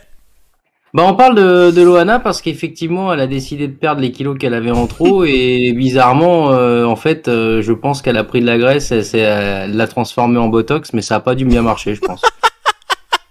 T'as un point de bonus, c'est Magali Berda. Et euh, alors, Magali Berda, qui est-elle? Vous allez me le demander. Euh, Bah oui. Elle a porté plainte contre Booba, le rappeur, pour Ah bon. cyberharcèlement. Hmm. Un point pour Marco pour cette réponse. Bilan des opérations. Flo, tu es donc troisième avec six points sur tous les jeux. C'est pas terrible. Je crois que Incroyable. t'es- personne n'a fait aussi peu depuis qu'on fait cette formule. Mais tu Ouais. sais très bien que c'est moi qui détiens tous les records du bas. Oui, et la, la personne qui avait fait le moins possible depuis qu'on a fait cette formule, c'était déjà toi. Julien nous dit on dirait la première Super, super Nanny, mais en très jeune. Oui, c'est vrai. Ouais. Euh, Magali Berda. Nico, tu es deuxième avec neuf points. C'est pas ouf non plus. Et Marc, Marc, tu as Oui. fait dix-sept points. Euh, dis donc. Eh ben, c'est le meilleur score à égalité avec Romain euh, depuis qu'on a fait cette formule. Félicitations. Merci. Voilà. Et Ça c'est- si j'avais trouvé la bonne femme là, purée. Ah ouais, ben là, tu, tu es planté. Tu es planté. Ouais. Eh ben, tu sais quoi? Vu que tu m'as donné deux blagues, euh, tu, tu m'as dit que Damien Abad aussi l'avait conseillé. Je te rajoute encore un point, ça fait dix-huit. Tu es donc le recordman. Ouais, c'est bien ça. Ça ne Oh là là. change rien pour le quiz, de toute façon. C'est pas grave, c'est juste comme ça. Mais Oui, ça met la, la barre plus haut, quoi. voilà. Ça met la barre plus haut. C'est Damien Abad qui, qui, qui, qui soulève Oui. la barre d'ailleurs. Cette, cette phrase restera dans les Les annales. annales. Oh, Voilà. les annales de Damien Abad. Super. Oh. Allez, on continue nos sujets euh, tout de suite avec euh, l'actu sport, une des actus sport même de la semaine. euh, Cocorico à Roland Garros. Pourquoi? Il y a plusieurs Français qui gagnent. Euh, on a parlé de Gilles Simon qui à trente-sept ans euh, a encore passé un tour, est arrivé au troisième tour. Il y a aussi mon chouchou Hugo Gaston euh, qui est euh, en photo, qui est passé aussi Ouais. au troisième tour. Il y a une Française, je sais plus comment elle s'appelle. Il y a euh, Paris. Paris. Paris. Paris. Oui, elle s'appelle Paris. Ah, elle s'appelle Paris et elle a battu la numéro huit mondiale, je crois. Ouais. Donc ouais, non, il y en a plein. Et donc là, les Français sont bons cette année.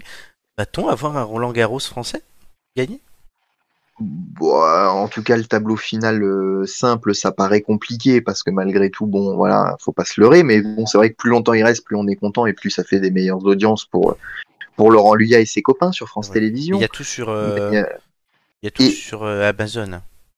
ah non, pas tout, justement. euh, Je crois Ah. qu'ils se concurrencent. euh, Ils n'ont, non, non, Amazon n'a que les matchs du, si- du, cou- de- du troisième cours de Roland Garros et des soirées. Ah ok. Et justement, ça fait une guéguerre euh, parce que dans la programmation, bah forcément, comme les deux médias ne peuvent pas diffuser les mêmes matchs, euh, ils se tirent un peu la bourre. Et D'accord. c'est vrai que c'est c'est un petit peu plus. D'ailleurs, l'enjeu est presque plus rigolo. D'ailleurs, Euh, c'est qu'effectivement, euh, la programmation des, des différents cours, des différents sportifs sur les cours, euh, est un véritable enjeu aujourd'hui entre les, les chaînes parce que bah, France Télévisions c'est gratuit, hein, euh, même si on, on dénigre les commentaires parfois, alors qu'Amazon Prime, bah, forcément, ça coûte de l'argent. Et ils, ils ont un peu les boules à France Télévisions euh, en, en ce moment Le, pour certains le- matchs qui ont été programmés, notamment des, des matchs du soir qu'ils n'ont pas le droit de diffuser. le- le dispositif de Amazon est bien fait par contre. Je tiens à le dire. Ouais, mais c'est- enfin, moi qui suis plutôt fervent du service public, je Oui, trouve toi. quand même que leurs consultants sont de qualité. Ça fait quand même. Et je veux dire, il y a quelques années, il faut se rappeler que France Télévisions, ils avaient un ou deux consultants qui mettaient toute la journée, Oui. des vieux de la vieille, et ça bougeait pas. Il On y a, a quand même Nelson, maintenant il y a des toujours gens. Nelson. euh, Il y a toujours Nelson. Il y a toujours, il y a toujours Nelson Montfort, mais qui n'est pas un consultant, c'est un journaliste de la chaîne. Mais Oui, oui, voilà, oui, enfin, oui, je veux oui. dire, on a, on est quand même en progression et il faut arrêter sur les réseaux sociaux de Ah se non mais. déchaîner. Quant à Hugo Gaston que tu as mis en, en photo, Hmm. ben oui, oui, euh, Hugo Gaston, on l'a connu pour euh, ceux qui connaissent pas forcément le tennis, mais qui suivent un petit peu, bah voilà, l'événement de l'année en France, c'est Roland Garros. On l'a connu au- aux sorties du, du premier confinement lorsqu'ils ont fait euh, Roland Garros en septembre, et c'est vrai que c'est un joueur qui est sympa parce qu'il dynamite, on sait jamais de quel coup il va jouer. Moi qui suis pas un spécialiste du tennis, c'est vrai que c'est c'est rafraîchissant de voir ce genre de profil, et tant mieux, plus, plus il va loin, mieux c'est. Il faut se rappeler quand même qu'à euh, Roland Garros, pour avoir des chances pour les Français de gagner, effectivement, il ouais. faut plutôt viser les doubles ou viser euh, les juniors mais ou ce genre de, de choses plutôt que le tableau principal. Ouais, oui. mais... Alors, Hugo Gaston, je l'ai vu jouer à, au Master mille de Bercy euh, l'année mmh. dernière, en fin d'année. J'avais eu des places mmh. avec mon travail. Euh, et du coup, je suis allé et il y avait Hugo Gaston qui jouait contre Medvedev mmh. en quart. C'était un gros match, franchement. Et il, a, il, a failli, il, a, il avait une balle de match hein, contre Medvedev, donc c'est pas rien. Et ouais, franchement, en plus, il mettait l'ambiance, tout. Il a vingt-deux ans, il est tout jeune. Et c'est un, un bel sport qu'on a. Tu, tu fais bien de parler de Medvedev parce que le tennis reste l'un des rares sports où on peut encore voir des Russes. Alors, je ne oui. prends pas parti politiquement, mais où on peut encore voir des Russes jouer, même si c'est plutôt, je crois, sous bannière neutre en quelque sorte. Mais effectivement, dans ce sport, ils peuvent encore, les sportifs peuvent encore bah, faire leur, leur métier. Et je trouve qu'ils n'ont pas à pâtir de ce qui se passe au niveau international. D'ailleurs, tout à l'heure, Yulia Putintseva, et kazakh, hein, a perdu face à Camila Giorgi. Sinon, actuellement, là, en direct, Alizé Cornet, il y a un set partout face à euh, Jelena Ostapenko, euh, la lettonne. Et elle, a, elle est à trois zéro dans le troisième set. Euh, sinon, Caroline Garcia a perdu face à euh, Madison Keys, vingt-deuxième mondiale. Et euh, Laurent Jean-Jean, Léolia Jean-Jean, c'est une fille, pardon. Elle a battu Carolina Pliskova. Il paraît que si Alizé Cornet gagne, on lui a promis un cornet de glace. Mais il est en forme ce soir. Très en forme. Les Marco, Flo, vous regardez, le, le, j'allais dire l'Eurovision. Roland Garros. Moi, j'ai une période où effectivement je regardais souvent parce que c'était un petit peu le rituel annuel. Euh, c'était la fin de l'année. On... Au moment du bac, les révisions. Voilà, exactement. Ça me permettait de souffler. Et euh, c'est vrai que j'ai un peu lâché, mais je trouve que... Euh, je, ce qui me dérange dans, dans, dans, ce, dans ce sport, c'est, c'est, c'est, c'est tous ces espèces de borborithmes que, que, que, que les joueurs ont. C'est, c'est, je, comme les gueules, là. Ouais, ouais, je trouve pas ça, je, je trouve ça insupportable. Et même quand, enfin, il y a un truc que je supporte pas, c'est par exemple quand il gagne, quand, quand l'autre fait, euh, fait une faute et qu'il gagne le point, il, tu vois, limite, il est content. Bah, je, je trouve qu'il y a, il y a un côté assez malsain et je trouve qu'il y a que, euh, alors je vais paraître pour un vieux con et encore une fois le footix, mais Mais euh, quoi que non, parce que je peux encore aller jusqu'à jusqu'à Borg. Mais euh, tu vois, je trouve que ce qui se perd, c'est ce côté assez classe, assez aristocratique du à, aristocrat, aristocratique du tennis, où en fait, bah, t'étais vraiment dans le dans la dans le calme, un peu la sagesse, comme l'était Borg ou euh, ou Federer. Et, et, je, et je trouve ça assez euh, assez malsain. Enfin, pas malsain, mais je trouve ça assez dommage et ça nuit à la à, je trouve à la noblesse de ce sport-là. Et, euh, et du coup, c'est pour ça que je regarde plus non plus parce que euh, je, je trouve que ça a été un peu dénaturé. Alors, est-ce que derrière tout ça, c'est en raison de la pub, la, la, la, de, de, des, des trucs dérivés, des, de tout le commerce et le merchandising qui a coûté? J'en sais rien. Mais le fait est que euh, pff, euh, ça, ça, ça me gonfle. C'est, c'est, c'est ce manque de réserve que, que je trouve, en tout cas, les grandes stars euh, euh, n'ont pas, y compris le numéro un mondial. Je crois que ça, c'est toujours Djokovic, je oui, suppose. Jo- là, c'est redevenu Djoko, oui. Voilà, euh, et bah voilà, je, je, je, je supporte pas ça, et donc c'est pour ça que je regarde plus spécifiquement non plus, euh, même si euh, ça, c'est pas quelque chose qui me déplaît. D'accord. Alors Hugo Gaston jouera contre Holger Rune, tour suivant. Voilà, je suis en train de regarder. Gilles Simon jouera, con- jouera contre le vingtième mondial Marin Cilic. Tsonga a perdu, hein. C'est vrai que oui, il a arrêté sa carrière d'ailleurs sur ce sur cette défaite. Mais c'est vrai que c'est un sport en plus où euh, qui est très long euh, généralement. C'est au moins pour les hommes au minimum une heure, une heure et demie. Euh, pour les femmes, c'est ça peut être effectivement entre quarante-cinq minutes et une heure. Et c'est vrai que le ratio euh, pour deux bonhommes sur un terrain ou pour deux femmes sur un terrain euh, en temps d'antenne, c'est impressionnant. Enfin, je veux dire, le badminton, c'est une discipline, je crois, qui va beaucoup plus vite. Enfin, il n'y a pas de de de, de commune. Je veux dire, euh, un peloton de cyclisme, c'est en, entre cent quatre-vingts et deux cents personnes, euh, une Formule un, je sais pas, c'est peut-être dix-huit ou vingt bolides. Euh, le, le ratio au nombre de personnes présentes par rapport au temps passé à l'antenne, c'est vrai que c'est un sport particulier pour ça. Yes, on continuera à suivre les résultats de Roland Garros. On continue la page sport dans cette émission avec il reste Kylian Mbappé a prolongé de trois ans son contrat euh, au Paris Saint-Germain qui s'arrêtait là au mois de juin. Ça fait deux ans on dit qu'il doit rejoindre le Real Madrid et il leur a dit fuck, euh, je reste à Paris, je vais essayer de gagner la Ligue des Champions avec le P S G. Les Espagnols sont vent debout, la Ligue espagnole porte plainte, je ne sais pas pourquoi, mais ils portent plainte, et Kylian reste. Le club par contre va faire de gros changements aussi, puisqu'ils visiblement ils ont promis plein de trucs. Le directeur sportif, le brésilien Leonardo, a déjà été renvoyé. Qu'est-ce que ça vous a inspiré, Flo? Peut-être qu'on n'a pas attendu sur le tennis. Euh, qui gagnera jamais la Ligue. Que Qui gagnera jamais la Ligue. Voilà. Des champions? Ouais. Pourquoi? Bah, parce qu'il va rester dans une équipe vitrine de vieux, de retraités. Donc, euh, ils n'ont plus rien à prouver, quoi. Et qu'il n'y a que lui à prouver, mais il ne veut pas aller dans une équipe qui a les dents un peu plus longues. C'est bien beau le pognon, mais ça ne fera non, pas alors, que les Becs voudront... Le, le Real est peut-être une équipe qui est plus vieille que l'équipe du P S G. On peut critiquer le P S G sur beaucoup de choses, mais pas là-dessus. Le Real... Ah non, mais je veux dire, euh, un Messi... Je veux dire, Lionel Messi, il n'a plus rien à prouver. Euh, ouais. Honnêtement, il est en fin de carrière, il s'en fout de gagner ou pas, tu vois. Mais au Real, t'as Modric, t'as Benzema, euh... t'as Casemiro... Ah, Benzema, il a encore son ballon d'or en jeu. Ouais, mais là, s'il l'a dans trois mois, après, c'est terminé. Mais Modric, c'est fini. C'est Kroos, c'est fini. Le mec a été champion du monde en deux mille quatorze. L'équipe du Real, c'est une équipe vieillissante aussi. Hein. Oui, mais ils ont... Enfin, je sais pas, mais le truc, c'est que je trouve que le P S G, on en parle beaucoup et tout. C'est une, c'est une très belle équipe. Ça, je peux pas l'enlever. Je peux pas le dire le contraire. Mais, enfin, depuis le nombre d'années où ils disent qu'ils vont gagner la Ligue et le nombre d'années qu'ils vont sortir... Je, il, enfin, je sais pas, mais des joueurs comme Neymar, moi, entre guillemets, ça me dégoûte un peu. Ils sont très mmh. bons, les mecs, ils ont atteint un, un très haut niveau et ils sont dans une très bonne équipe en soi. C'est, c'est une bonne équipe, une très bonne équipe pour P S G. Les mecs, euh, bizarrement, ils sont, ils sont blessés au moment où c'est l'anniversaire de sa sœur, de sa mère, de son frère, de, son, de sa copine, de je sais pas qui. Ouais, Neymar, Neymar c'est vrai que ça, Neymar, Messi, c'est, bon, Messi. Il... Euh, tu vois, je sais comment pas. Il est vu, mais Neymar, c'est très particulier. Zlatan qui était moyen, et, enfin, ouais, Zlatan par rapport à eux, sont, il était quand même assez moyen. Il était un peu vois, moins bon. Voilà. Mais à côté de ça, bah, le mec, il, au bout d'un moment, bah, il est parti de l'équipe, puis il a été faire sa vie, et puis il gagne ses tournois, je ne sais où, et puis voilà, tu vois. Enfin, la, la, la carrière de Zlatan va s'arrêter là, puisqu'il vient de se faire opérer. Il en a pour huit mois à se remettre. Il vient de gagner un titre avec le Milan A C, comme on le disait tout à l'heure, mais huit mois à quarante ans, c'est un peu compliqué. Mmh. Oui. Mais je sais pas. Mais moi, je trouve que c'est un peu dommage pour Mbappé. Après, heureusement, il est toujours en équipe de France.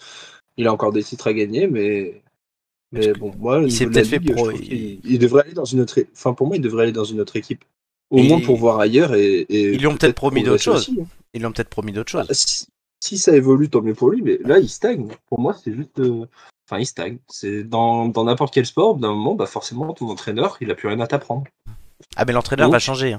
Tu vas dire, oui, enfin bon, l'entraîneur il change à chaque fois que le match. Enfin bon, tu... au foot, c'est pas très significatif à l'entraîneur. Ah, ben, mais c'est toi-même qui dis, c'est l'entraîneur n'a plus rien à lui apprendre. Non, mais enfin bon, je veux dire, c'est un tout. Au foot, c'est surtout l'équipe où t'es avec oui. euh, le, les joueurs à qui tu joues. Dans des sports comme par exemple le judo, je, je, je m'y connais oui. mieux, ou même en natation. Euh, quand ça va, au bout d'un moment, moi au judo, le club, bah j'étais, c'est bon, j'avais pensé, je, je savais, je progressais quasiment plus parce que je savais quoi, le, comment euh, chacun combattait et je connaissais par cœur. Donc, il fallait que j'aille dans d'autres clubs pour euh, progresser. Ouais, c'est vrai. Ce qui ne m'empêcherait pas plus tard de revenir dans ce club-là. Mais ouais, pour moi, c'est juste ça. Je, c'est un peu incohérent. Il, il, a, il montre qu'il allait dans l'ombre, mais en même temps, il reste dans un club où ouais, il est bien. Quoi. Oui, ça, ça, pour le coup, il est bien. Euh, Nico, du coup, Mbappé qui prolonge au P S G, ah. c'est plus de chances de le voir sur France Télévisions avec la Coupe de France. Oui, si la Coupe de France reste sur euh, France Télévisions, ce qui, je crois, n'est pas garanti puisqu'elle était en, en renégociation. Mais bon, bref, on n'est pas là pour parler droits de télé. Mais, mais ceci dit, euh, non, moi, je suis pas tout à fait d'accord. Sportivement, je trouve ça très bien qu'il reste en France pour une fois qu'un sportif... Alors, ne nous leurrons pas, il y a des histoires de gros sous, ça reste le Qatar qui finance et tout ça et tout ça. Mais pour une fois, on a quand même une star française qui n'est pas là, voilà, à, à être derrière les petits caprices des, des grands clubs européens, à aller changer... Euh, Et, et aller suivre son bonhomme de chemin. Alors peut-être que, que Flo a raison sur la dimension, euh, est-ce que ça ne va pas le faire stagner? Moi je trouve que c'est quand même encore un joueur qui aujourd'hui progresse malgré tout, euh, qui, euh, qui est une, une véritable star, euh, qui a choisi la France. Alors en plus, bon c'est vrai que euh, bon, il se murmure qu'il y aurait des enjeux géopolitiques au fait qu'il reste en France, euh, notamment vis-à-vis du Qatar par rapport au prix de l'énergie, parce que le Qatar a des ressources et que voilà, ça, il y aurait des négociations euh, géopolitiques derrière. Mais, mais, mais sur le point de vue sportif, je trouve ça très bien qu'il reste en France. Est-ce qu'ils ont la capacité, euh, au sens de l'équipe du P S G, d'aller gagner un jour la Ligue des Champions ou pas? J'ai envie de dire pourquoi pas. Sur un malentendu, ça reste que quelques matchs à jouer dans l'année et euh, bon bah pour le moment ça leur a pas souri, mais pourquoi pas. A priori, ça va se se faire bon sur un projet euh, là encore euh, de de trois ans euh, où l'équipe peut encore évoluer. N'oublions pas qu'à l'échelle d'une d'une de l'histoire d'un club sportif, dix ans qu'ils essayent euh, effectivement de construire quelque chose, ça reste léger et que euh, bah voilà, peut-être qu'effectivement il leur manque encore quelque chose. Bon, ce que ça témoigne encore une fois, c'est que l'argent fait beaucoup de choses et que là-dedans, euh, faut, faut pas, faut pas avoir le petit côté euh, nostalgique de se dire est-ce qu'il fallait qu'il aille au Real ou est-ce qu'il fallait qu'il reste au P S G. Dans les deux cas, c'était des histoires de gros sous et on l'a vu tout de suite après euh, dans les réactions et cette fameuse plainte déposée en gros pour préjudice, j'ai presque envie de dire, du Real Madrid. Euh, franchement, euh, le championnat euh, espagnol ou le championnat français, enfin franchement, c'est, c'est des guéguerres qui, qui là pour le coup n'ont pas de sens. Moi, ce que j'espère, c'est qu'effectivement, ce garçon qui reste pour le moment dans la région francilienne, qui est sa région, euh, ben bah, voilà, je trouve ça très bien. Pour une fois, ça se passe comme ça. Peu importe euh, derrière les histoires de gros sous finalement. Marco, est-ce que tu as un mot pour conclure? Ouais, bah je, je, je, je, je vais rejoindre ce que dit Nico. Euh, je suis assez d'accord. Euh... On sait, bon voilà, on élude le côté euh, gros sous, et cetera. Évidemment qu'il y a eu, à mon avis, pas mal de, de d'accords un petit peu euh, en off qui ont été passés pour le permettre de re- pour lui permettre de rester, c'est évident, au niveau des salaires, au niveau de la gestion du groupe et tout. Euh, mais je trouve ça euh, assez euh, convaincant de voir que quelqu'un qui aurait pu sans doute aller jouer dans les plus grands clubs euh, bah décide de rester en France avec ce défi quand même. Euh, qui est de, de potentiellement faire gagner la Ligue des Champions. Euh, il y a quand même ce, ce, cet enjeu-là, et je pense qu'il marquera plus les esprits à gagner potentiellement une coupe de une Ligue des Champions avec le P S G qu'à gagner une Ligue des Champions avec le Real. Donc, euh, je trouve que peu importe, peu importe ce qui l'a motivé à, à rester là, je trouve que en soi, la décision est cohérente et va d'ailleurs avec son profil assez mature qui renvoie. Euh, et donc je, je, je quelque part il y a un côté un peu combatif. Il aurait pu choisir la facilité, aller au Real pour gagner peut-être plus facilement la Ligue, euh, et il reste, il décide de rester là, alors peu importe pourquoi, mais je trouve ça plutôt mature. Et n'oublions pas que c'est quand même quelqu'un qui investit aussi dans son club. Euh, enfin, je veux dire, au niveau du Parc des Princes, il a une loge à son nom, qu'il qu'il achète, qu'il, qu'il paye, et cetera. Enfin, je veux dire, ça reste quelqu'un qui est intéressé par la chose P S G. Mmh. Euh, voilà, il y a quand même une économie interne et peut-être un côté cœur euh, qui, pour le coup, a, a prévalu. Yes. Alors, on a pas mal dit de choses hein, sur ce sujet. Je vois que le temps file, par contre, et que vous devez... Messieurs, être là, c'est le moment, il faut être concentré. Vous savez ce que je vais annoncer? Non. Bah si. Non. Les quiz de culture générale, évidemment. Ah, oui, oui. Allez, c'est tout de suite. Mais...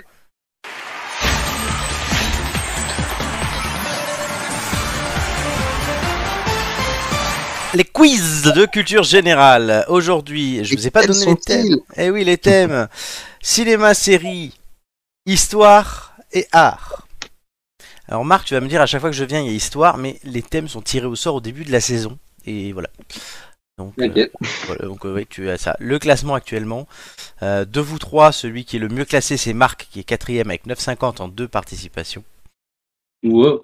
Nicolas est septième avec huit virgule soixante-quinze en dix participations. Et Flo, huit virgule vingt-cinq en cinq participations. Voilà, c'est, c'est serré quand même. Hein. C'est serré, dans la... vous pouvez repasser première colonne. Marc, quel thème choisis-tu? Tu as dit série, histoire... Cinéma, euh... série, histoire et art. Cinéma, série, histoire et art. Euh, bon, je vais rester sur histoire. Histoire. Nico, cinéma, série ou art? Je vais prendre cinéma, série, mais sans grande conviction.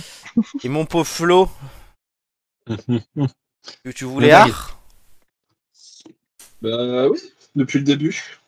Art, Flo, tu as fait dix la première fois, Nicolas a fait six, Julien a fait neuf, Amélie a fait dix. Histoire, Julien a fait dix, Gigi a fait trois, Amélie a fait neuf, Marc, tu avais fait neuf. Cinéma série, Amélie avait fait sept, Julien neuf, Gigi sept et Julien onze. Voilà un peu pour ce qui donne ces scores. On va commencer du coup avec Marc, hein, qui, le, qui je rappelle a fait un carton au jeu euh, préliminaire. Oh. Mais Marc, il était au préliminaire, ça, ça le connaît bien. Ça le connaît, exactement. C'était... Je connais un peu. Un numéro entre un et vingt, cher ami. Euh, le huit. Le huit. Donc, ouais. euh, on commencera avec la huitième question de mon document. C'est pour ça. À la fin de ma première question, le chrono commencera. Es-tu prêt? Oui. Eh bien, je t'écoute. Euh... Attends, je me mets bien. Je me mets Mets-toi assis. Bien. Assis. Assis, assis. C'est bon pour moi. Et je te demande, en soixante-dix-neuf après Jésus-Christ, quel volcan provoqua la catastrophe de Pompéi? Euh... L'Etna? Le Vésuve. Vrai ou faux? Vésuve. Le mouvement de contestation étudiant eut lieu en mai mille neuf cent soixante-dix-huit. Faux. Bonne réponse. De quelle nationalité était Périclès? Euh... Grec. Bonne réponse. À Alésia, quel chef gaulois s'oppose aux légions de César? Bonne réponse. En mille neuf cent quarante-quatre, où débarquèrent les troupes anglo-saxonnes pour y libérer la France? Normandie. Bonne réponse. Quel héros mythologique a dompté Cerbère, le chien des enfers? Euh... euh Icare. Hercule. Vrai ou faux? Ah, Napoléon a remporté la bataille d'Austerlitz? Oui. Bonne réponse. Quel ministre de la Renaissance a laissé son nom à des forts un peu partout en France? Euh, Vauban. Bonne réponse. Quel roi est reconnu puis arrêté à Varennes après sa fuite de Versailles? euh, Louis seize. Bonne réponse. Quel hymne a été écrit par Rouget de Lille? euh, La Marseillaise. Bonne réponse. Quel guide spirituel de l'Inde a été un pionnier de la non-violence au XXe siècle? Gandhi. Bonne réponse. Vrai ou faux? Poséidon est le dieu des, et le dieu des dieux grecs. À dire. Euh, faux. Bonne réponse. Qu'est-ce qui a été pris le quatorze juillet dix-sept cent quatre-vingt-neuf à Paris? Merci. Bonne réponse. Pendant la Deuxième Guerre mondiale, par quel nazi au nom de poupée célèbre Jean Moulin s'est-il fait torturer? euh, Barbie. Bonne Barbie. Réponse. Et on s'arrêtera là. Oh.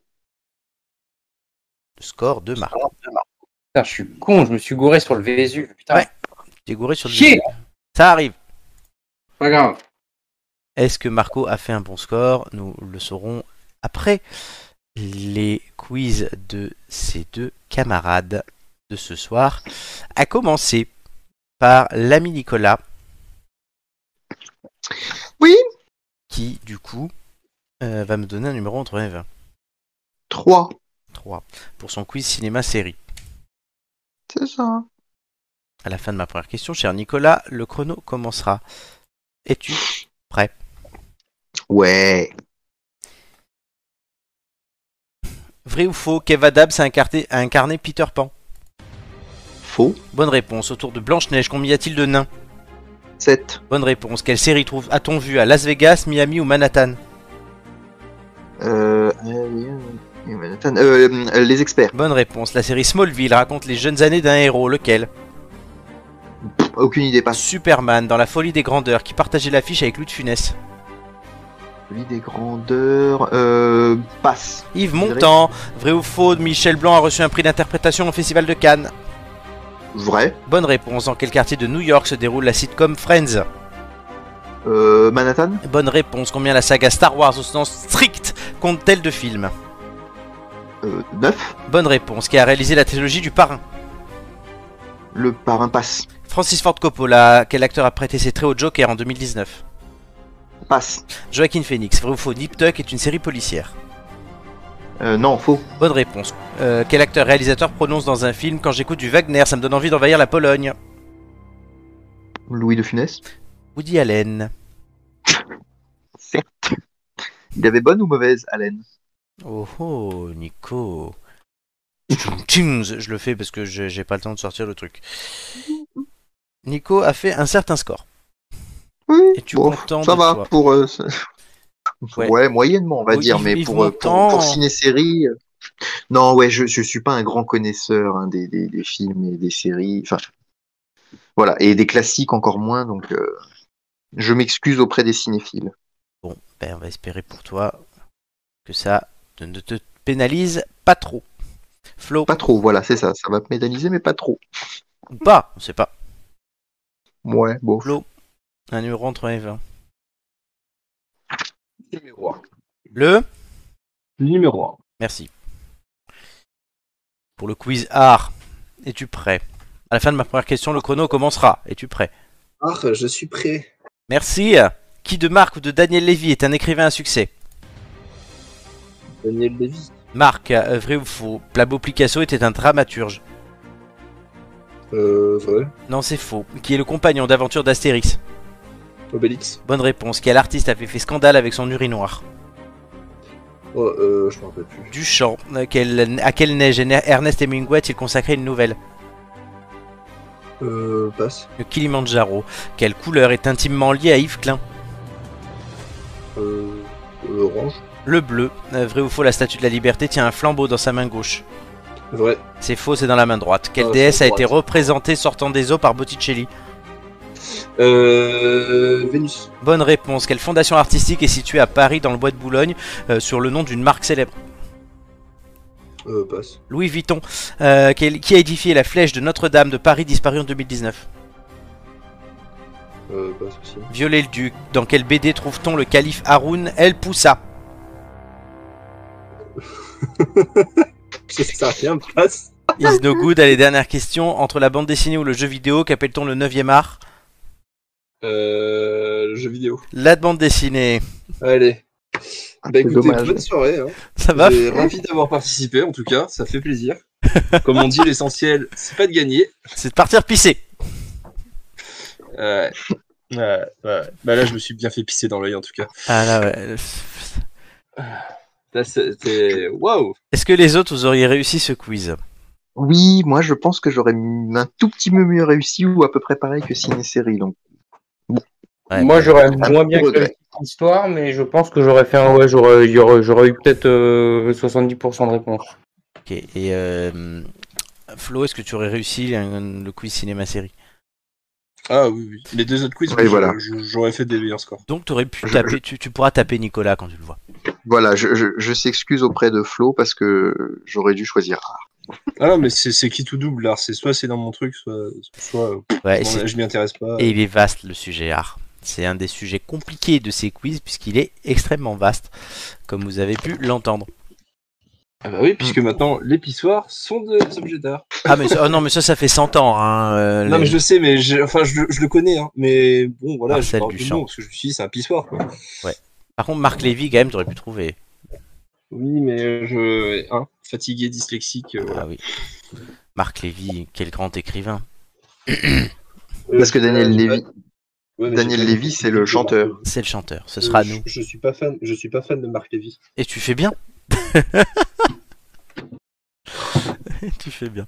Alors, vos scores, messieurs. Euh... Suspense, qui a fait le meilleur score aujourd'hui? Marc. Roulement de tambour.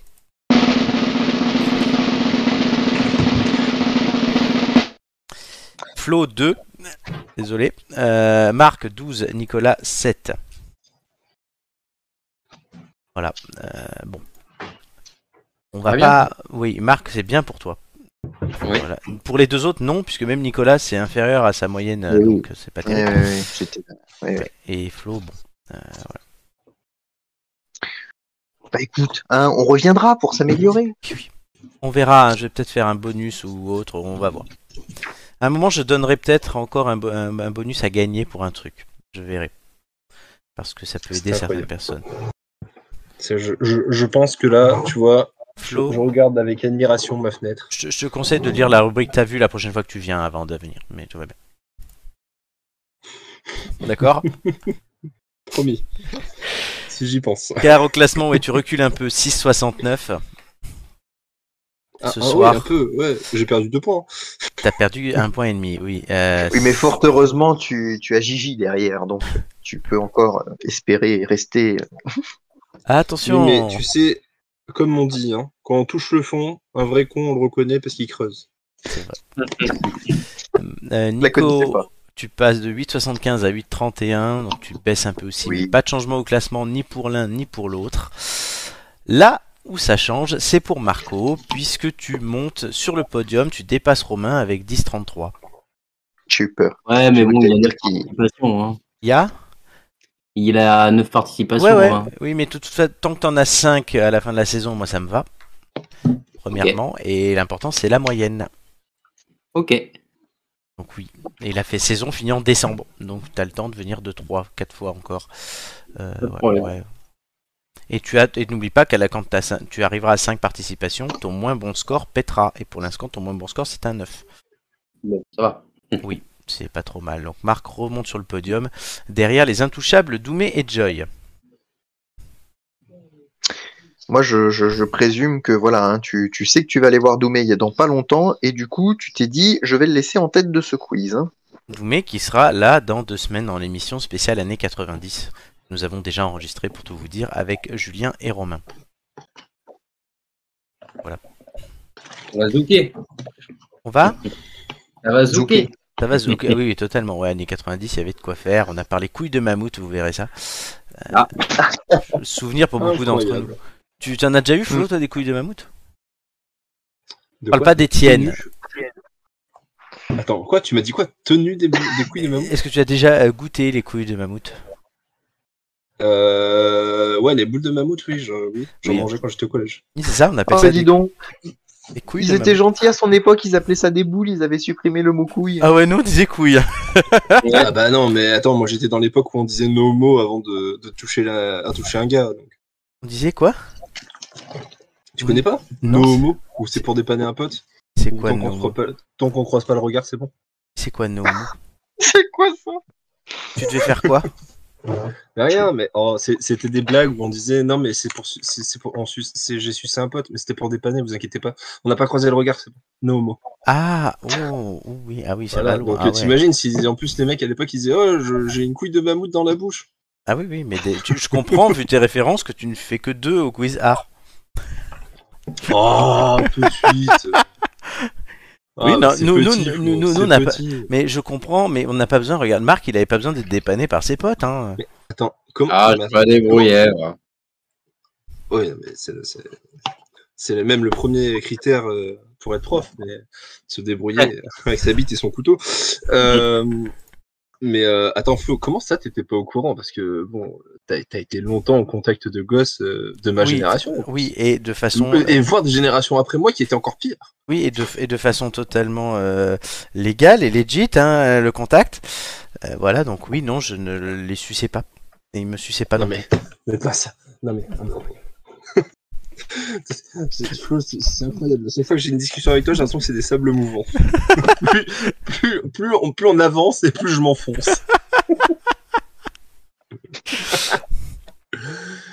Allez, on va faire. C'est le Mont Saint-Michel. C'est le Mont Saint-Michel. On va faire encore deux sujets. Allez, euh... ça. Le premier, c'est Marc qui l'a proposé. Le deuxième, c'est toi, Flo. Euh, Marc nous parle du contrôle technique qui va devenir moto, qui va devenir obligatoire. Ouais, ça m'a intéressé parce que ça fait des années que chaque fois ça revient sur la table, que la, la Fédération Française des Motards en Colère, la F F M C, à chaque fois euh, empêchait euh, le fait que ça, que ça puisse arriver et autres. Et euh, moi j'ai beaucoup de potes bah, avec lesquels je roule, je fais de la moto, et euh, tout le monde en train de gueuler, ouais c'est pas normal, et cetera. Et moi en fait je suis, euh, je trouve ça assez normal parce que bon ça fait partie des... Ça fait partie quand même de, de, de des engins de route qui, euh, voilà, qui après la voiture, euh, peut-être et après peut-être les camions aussi, mais font partie quand même de, font partie quand même du paysage automobile. Je voyais pas, y a, y a, pour moi, il y avait aucune raison que le, le contrôle technique euh, ne soit pas euh, euh, obligatoire au niveau des motos. Je veux dire, euh, l'argument de la F F M C, c'est de dire en gros que les motards, ils sont suffisamment conscients de leur vie pour, euh, c'est ça l'argument de suffisamment conscient de leur vie pour euh, pour entretenir leur moto. Enfin moi la plupart des mecs avec lesquels je roule, ils connaissent pas un, un seul truc à la mécanique, ils, ils surveillent jamais le la, la, la pression de leurs pneus. Enfin voilà. Bon, c'est sûr que la moto majoritairement ça reste une pratique de loisir. Donc c'est pas quelque chose d'utilitaire pour la plupart. La plupart des gens font à peu près, je crois en, en moyenne par euh, par an, euh, je, je, je, je veux pas dire de bêtises, mais il me semble que c'est entre trois mille et, et cinq mille kilomètres. Donc ça reste du récréatif, mais je suis désolé, même pour du récréatif, c'est quand même bien, même quand on revend la moto ou qu'aux caisses, d'avoir un, un aperçu mécanique et de savoir que quelqu'un peut contrôler ça. Ça, c'est la première chose. Et euh, je trouve que euh, ça me paraît tout à fait logique. Alors Macron avait retardé la chose, mais c'est l'Europe qui demande, en fait, euh, qu'il y ait une forme de... de comment d'uniformisation pour qu'il y, y ait le contrôle. Alors moi ça me fait chier hein, clairement de qu'il y ait le contrôle technique, mais je trouve que d'un point de vue euh, j'allais dire euh, rationnel, ça me paraît tout à fait logique euh, qu'il qu'il devienne obligatoire. Euh, et là je pense que euh, que ça de que ça de ça sera pas remis en remis en question comme ça a été le cas par la par le passé. Euh, euh, et voilà, donc je, je, je, je trouve ça assez, ça me désole, mais je trouve ça tout à fait normal. Ouais, non, moi aussi, franchement, je, je, je vois pas pourquoi les voitures le feraient et les motos non, sachant que la mécanique est complexe dans les deux cas. Euh, on a trop l'impression que c'est simple. Alors moi, je ne conduis pas hein, ni voiture ni moto, mais euh, c'est une question de sécurité. Voilà, ben moi j'ai, j'ai des amis et j'ai de la famille euh, ou des collègues de boulot qui font de la moto, qui ont des motos. Marc, je crois que tu as une moto. Oui, bien sûr. Bah voilà, oui, donc, cool. Ouais, ben moi j'aime bien savoir vous êtes safe dessus. Mmh. Donc, oui, c'est même au niveau, euh, bien sûr. Alors, mais bon, c'est vrai que contrôle technique c'est tous les deux ans, donc c'est sûr qu'en deux ans on peut ne pas être safe. Ouais, mais même ben... au niveau de la revente, pour éviter les vices cachés, les trucs ben, comme ça, ça, c'est quand même toujours, c'est quand même utile que que que qu'il y ait ça. Euh, et puis je te dis l'argument de dire euh, les motards font attention. Enfin, mmh. à un moment faut arrêter quoi. Il y a la plupart des temps, la plupart du, du temps, ça reste des humains. C'est, c'est, voilà, et puis c'est pas des cadres de la mécanique, faut arrêter au bout d'un moment, c'est parce que tu sais faire une vidange ou un truc comme ça que ça y est, et encore la majorité je suis pas sûr qu'ils sachent le faire d'ailleurs, enfin bref, ça c'est un autre débat, mais euh, mais je trouve ça, voilà, je trouve je trouve ça je trouve je trouve ça je trouve ça logique que qu'on puisse contrôler, d'autant qu'en plus la moto c'est pas une voiture hein, donc euh, s'il y a la moindre bigne, euh, t'es, t'as pas de carrosserie, t'as rien, enfin ça me paraît encore plus logique ah mais clairement que, au niveau de la moto euh, que que sur les voitures, donc bon. Euh, je vais pas me faire des amis, mais, mais je pense que, comme disait ce Charles Charles Péguy, la raison unie, donc j'espère que, que malgré tout, euh, ils m'en voudront pas. Bah là, nous, ça nous unit au moins tous les deux. Mmh. Voilà, c'est déjà ça. Allez. Ouais, et un dernier sujet, c'est Flo, qui nous l'a proposé. Nouveau trésor je, de la... Je, je... Ah, oui, vas-y, juste... Je... Juste une modeste contribution, je, je suis totalement d'accord avec Marco, ouais. Et sur la moto c'est pas toujours le cas, donc je vais pas me permettre d'aller sur son sur son terrain à partir du moment où euh, on est d'accord. Juste peut-être un élément, euh, ce qui clive c'est pas tant peut-être le contrôle technique, à part pour les puristes qui considèrent qu'ils n'ont pas de, de conseils à se faire donner, et pourtant euh, le contrôle technique étant indépendant, ben voilà, ça, ça garantit une certaine mmh. chose. Je pense que la, ce qui clive davantage c'est le fait de dépenser de l'argent dans ce oui. fameux contrôle, et euh, effectivement... Comme les bagnoles, euh, hein. Autant pour les voitures, voilà, ce contrôle technique qui augmente d'année en année. Euh, effectivement, si le contrôle technique douze, euh, tout, coûtait euh, dix ou vingt balles, euh, l'acte, euh, ce serait sans doute pas euh, un tel problème. Donc effectivement, la sécurité, bon, bah, en dehors de ceux qui se considèrent au-dessus, euh, je pense que tout le monde en est d'accord. Le problème, c'est ce que ça va coûter euh, au porte-monnaie, surtout quand tu as deux, trois, quatre motos comme certains en ont. Eh oui, mais bon, là, c'est des dépenses qu'on... Vous pouvez prévoir qui sont quand même assez logiques. Bah, qui, qui seront nouvelles. Donc on peut et le... nouvelles, ouais. Mais alors, juste avant de passer au trésor amazonien de Flo, euh, sans mauvais jeu de mots, Alizé Cornet a écarté Jelena Ostapenko, qui cool. était vainqueur du tournoi en deux mille dix-sept. Elle fonce au troisième tour de ben voilà. Cocorico. Et on part à l'Amazonie. Cornet, cornet de glace. Et en cornet de glace. Et on part en Amazonie, là où les glaces fondent très vite, avec Flo. Ça, c'est moins drôle. Et... Et du coup, je ne vous parle pas de l'Amazonie, mais bien de Cannes. Même si j'aimerais bien y être. Oui. Euh, et du coup, en fait, bah, cette nouvelle, c'est que bon, ils ont réussi, des scientifiques, à, à partir de survol de l'Amazonie. Bon, c'était quand même une recherche ciblée. Hein. Mm. C'était pas par pur hasard, ouais. on va, tiens, je survole la forêt. Oh, il y a quelque chose. Euh, en fait, ils ont trouvé des traces archéologiques d'une ancienne société qu'ils cherchaient depuis un moment et qu'ils connaissaient en soi. Mais ils n'avaient jamais pu voir de leurs yeux euh, leurs vestiges archéologiques ainsi que leur espace, euh, la taille de leur, euh, habit- de leur ancien habitat et tout. Euh, c'est des sociétés humaines aborig- euh, aborigènes. Et du coup, voilà. Donc, je trouve ça super intéressant parce que, bah, en soi, l'Amazonie, ça fait quand même un moment qu'on l'étudie. Et euh, ça fait quatre mille cinq cents kilomètres carrés, donc en soi euh, c'est beaucoup et peu à la fois, parce qu'à l'échelle du temps et de l'humanité on aurait eu le temps largement de la fouiller, euh, alors qu'on a le temps quand même de la déforester. Il y a vingt-six ça, sites, hein, euh, c'est beaucoup. Ouais, mais du coup voilà, et donc ils ont découvert ça, et en fait ben, c'est la preuve qu'il y a encore énormément de travail de découverte euh, dans des lieux comme l'Amazonie ou la toundra, euh, la toundra euh, l'Antarctique, le Groenland, enfin des choses comme ça, tu vois, des lieux où on pense que c'est désertique ou très euh, isolé. Et en fait, non, il y a plein de choses à découvrir. Et je trouve ça super intéressant. C'est un peuple khazarabe. Voilà, j'ai vu quelques infos pour vous, euh, qui avait donc selon le Heiko Prümers, qui est le directeur de l'institut euh, archéologique allemand. Euh, ah non, c'est une revue. Euh, non, il écrit dans une... C'est le directeur, pardon, oui, mais il écrit dans une revue. Voilà. Euh, il explique que les Khazars arabes avaient un système de peuplement hautement intégré, continu et dense. Et qu'ils avaient construit des remparts aussi pour se défendre et des systèmes de contrôle de l'eau pour l'agriculture. Voilà, on, on... Donc ces vingt-six sites répartis en Bolivie dans quatre mille cinq cents kilomètres carrés vont pouvoir euh, permettre de savoir comment ils fonctionnaient. C'est vrai que c'est fascinant. Ça me rappelle toujours Tintin avec son ce village Maya caché. Euh... Ça vous dit Tintin chez les Mayas. Euh, C'était dans le les sept boules de cristal et le temple du soleil. Ouais. Ouais. Et il y avait aussi les l'oreille cassée avec dans un autre genre. Ouais, il y a, y a un côté un peu Indiana Jones, un peu découverte. Oui.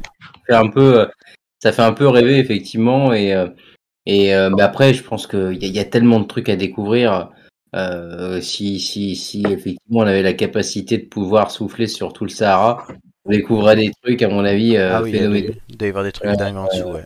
Et voilà, euh, c'est, c'est, ça, ça nous rappelle en fait, c'est que ça montre à quel point mine de rien on est, euh, même si on s'en fout du passé, on est attaché à tout ce qui est, euh, enfin on est, on est admiratif euh, de tout ce qui a pu être fait par, par le passé. Euh, je trouve que et, et ça c'est euh, Des, les grandes découvertes, en fait, c'est toujours ce que je trouve, c'est, c'est, moi je le vois aussi en cours, les grandes découvertes, c'est ce qui passionne le plus, parce qu'il y a un côté un peu, euh, effectivement, tu disais Tintin et autres, et euh, tu dis, il y a, il y a, il y a un peu comme dans les films de Nicolas Cage, ou euh, euh, c'est comme ça que ça, oui, c'est comme ça que s'appellent le, les films où...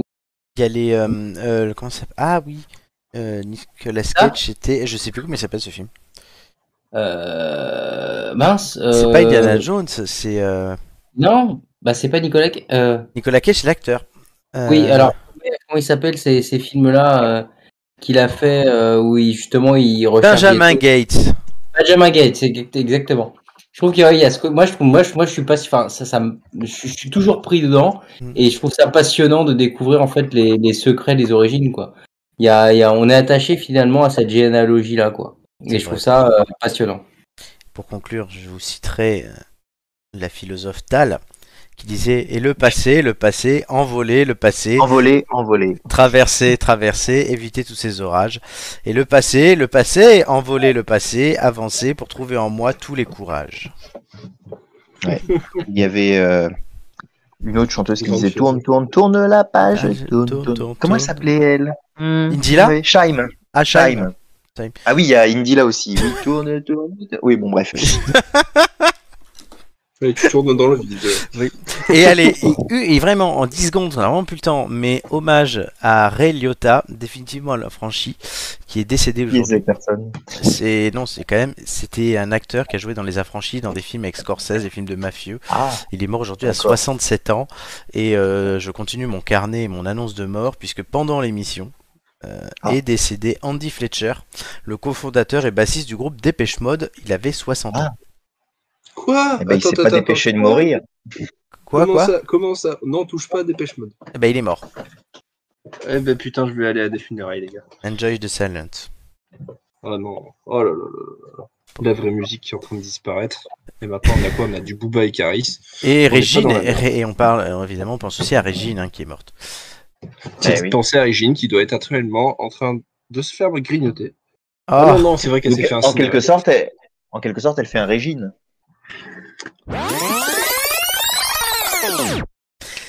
Allez. Marco, je crois, est dans un état proche de l'Ohio là. Hein, c'est... Là, je, là je, je, je ne sais que dire. Magnifique hommage. Et tout de suite, messieurs, le contre-la-montre.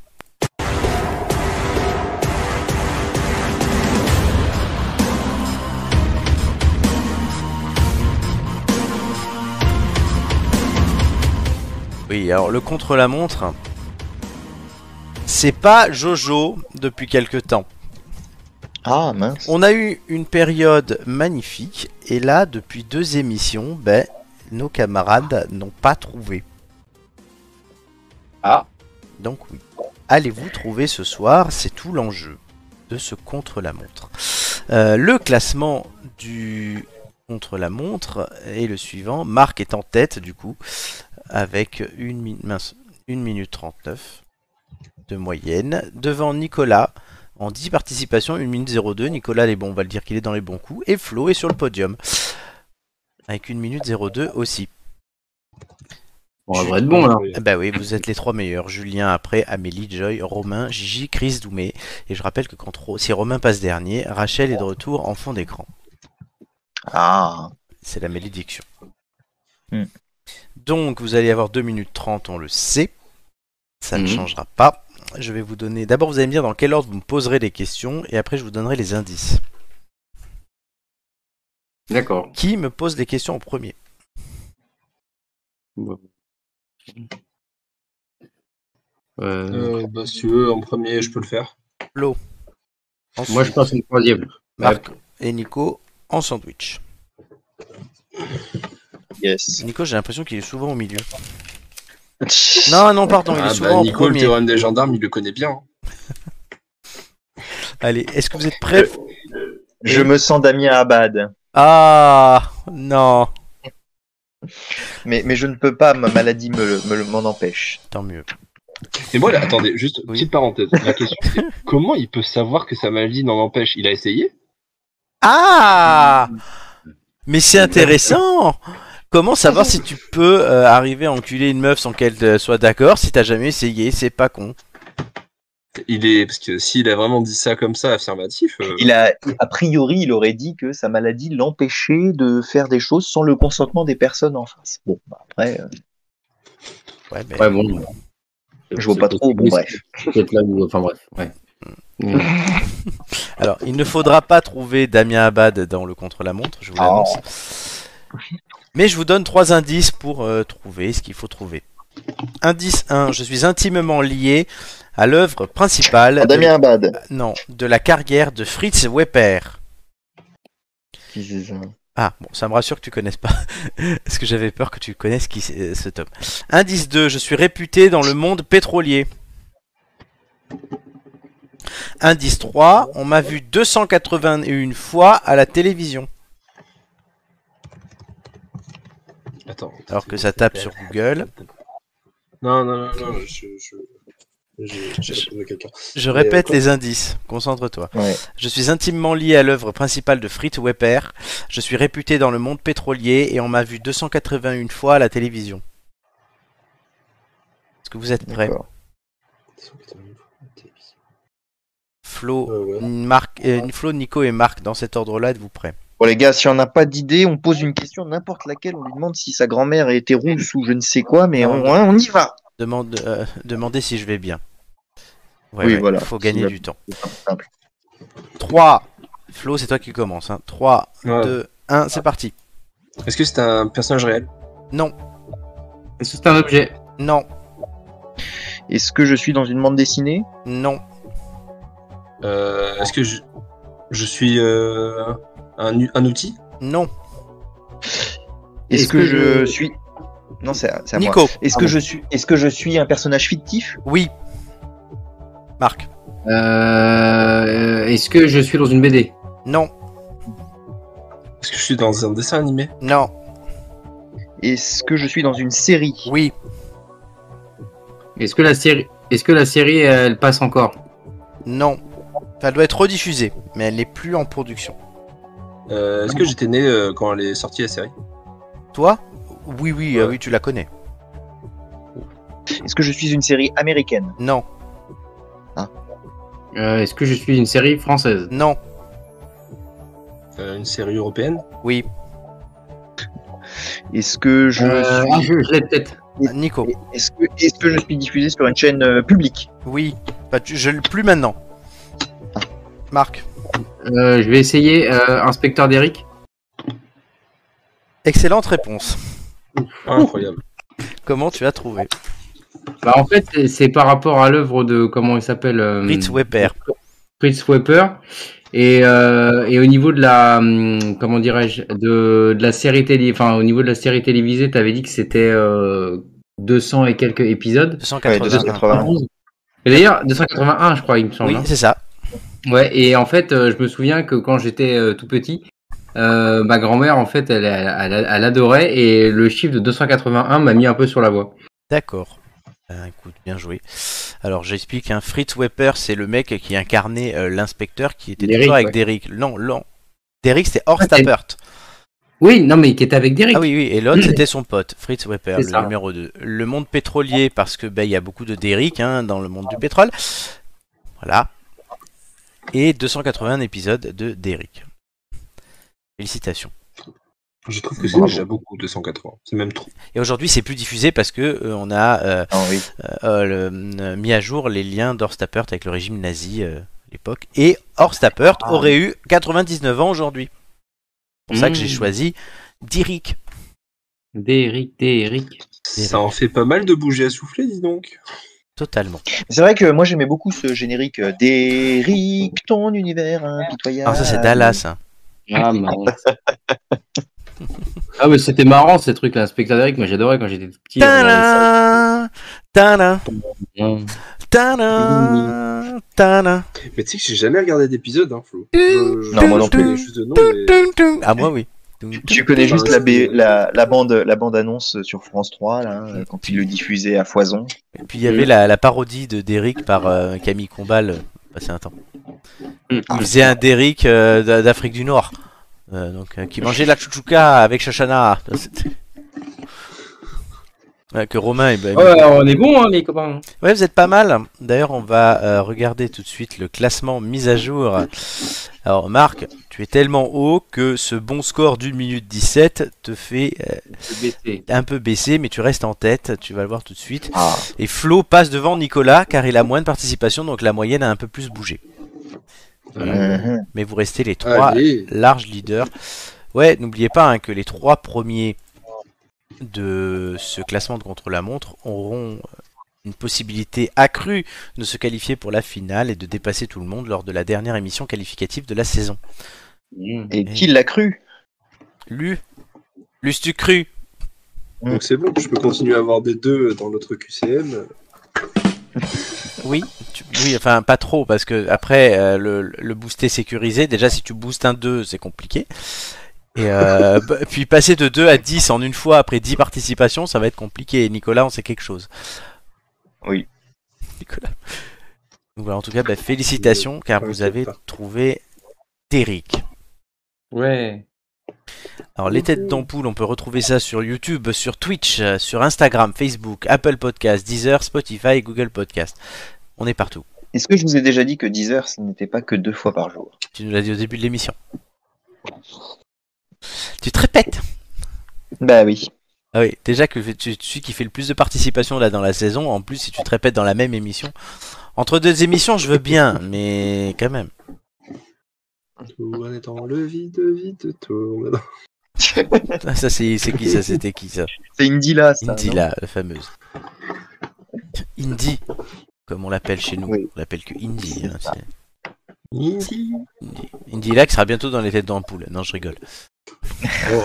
Nouvelle eh recrue. Oui, Indila qui sera interprétée eh, par. Euh, il paraît, il paraît qu'elle qu va venir en même temps que Régine. Avec Régine, exactement. Oui, elle va... bah, en fait, elle va venir avec Régine parce qu'il faudra la porter, Régine. Elle est... oh. Elle avec... peut plus se déplacer toute seule. En, dire... en direct de la prochaine émission des Têtes d'Ampoule, l'urne de Régine. Avec Romain. Oh putain. Sacré Romain. Oh là là, pauvre Romain. Yes, bon, en tout cas, voilà, vous pouvez nous suivre partout, hein, sans Régine, sans Indila, euh, avec Amélie, dont on parlait tout à l'heure, notre poissonnière. Et Damien, pas dans la rue, hein. Ne suivez pas dans la rue. Oui, oui, oui, sur, sur les réseaux. C'est marqué, suivez-nous sur les réseaux. Oui, mais pas les réseaux euh, ferroviaires. Ah là, c'est dur. Non, mais il y avait une chanson Réseau, c'était euh, qui euh... Ah, c'était un rappeur, euh, Réseau, c'était pas Niska réseau. Flo. Si, c'est Niska qui chantait Réseau, merci Flo. C'est bien ouais, d'avoir un mec rien, de vingt et un ans, vingt-deux ans. Mais, mais Flo, je, je suis attristé par la mort du cofondateur de Dépêche Mode. Tu crois vraiment que Niska, je le connais? J'avoue. Posé, je suis sous, sous Jack dans mon bendo, je fais repérage de femmes sur les réseaux, pouloulou. J'ai vu c'est Lolo, pouloulou, elle m'a pas follow back quand je l'ai follow, elle fait la go qui connaît pas Charo, elle m'a vu à la, la télé, elle m'a dansé ma corée, elle fait la go qui connaît pas Charo, elle m'a vu à la télé, elle a dansé ma corée. La prochaine fois, Flo, ce que tu fais, c'est que tu nous le traduis en français. J'avais fait ça avec Ayana Kamura. T'étais pas là, c'est mission, Nicolas? T'as réussi euh... ou il a fallu appeler un traducteur pour l'hébreu ancien? Non, non. Non, je crois que c'était, c'était à la première où, où tu avais ouais. fait les traductions que tu l'avais oui. faites. C'est vrai. J'étais pas là. Malheureusement. Très bien. Mais en tout cas, voilà, on a cité du Niska après avoir parlé de Régine et de Dépêche Mode et de Ray Liotta. C'est un peu le principe bah. de cette émission, si on parle de tout. Bon, les têtes d'ampoule, c'est fini pour aujourd'hui. Oh. Oh. Mais on revient la semaine prochaine. Oui. Ah. Et la semaine okay. d'après. Encore oui. oui, allez, les petites annonces. La semaine prochaine, on a une émission qui sera enregistrée un peu en début de semaine. On ne sait pas si c'est un thème ou pas encore, on doit le décider. Voilà, il y a mon, il y a mon recruteur en chef maintenant qui aussi va vous demander. Ah oui, oui, si oui il faut rendre hommage à, à, à Romain. Romain ouais. Oui, qui me supplée un peu. Travail. Qui me supplée un peu sur cette mission parce que j'ai beaucoup de boulot à côté. Euh, ouais. Euh, la semaine d'après, il y a une émission Années quatre-vingt-dix qui est diffusée le neuf juin, voilà. Et notez bien que pour le sept juillet, on, en, on aura enregistré les ampoules d'or qui seront de retour. Donc qui dit ampoule d'or dit catégorie, oui. qui dit ampoule d'or dit vote et remise de prix. Smoking aussi en plein mois de juillet. C'est notre festival oh, de Cannes à nous. Oui, oh. avec la montée des marches. C'est ça. La montée de marque aussi. Hein, euh, voilà. Ah, mais ça, c'est toutes les semaines à retrouver dans son appartement. Ah non, mais Ampoules d'or, un grand moment. Tout le monde reçoit son prix et on rigole bien. Et après, on aura, après, on prendra une pause pendant l'été et on reviendra le vingt-cinq août. Ah, on a le droit des vacances? Oui, si on fait une émission le quatorze juillet. Ouais, ah, on a des congés payés. En direct.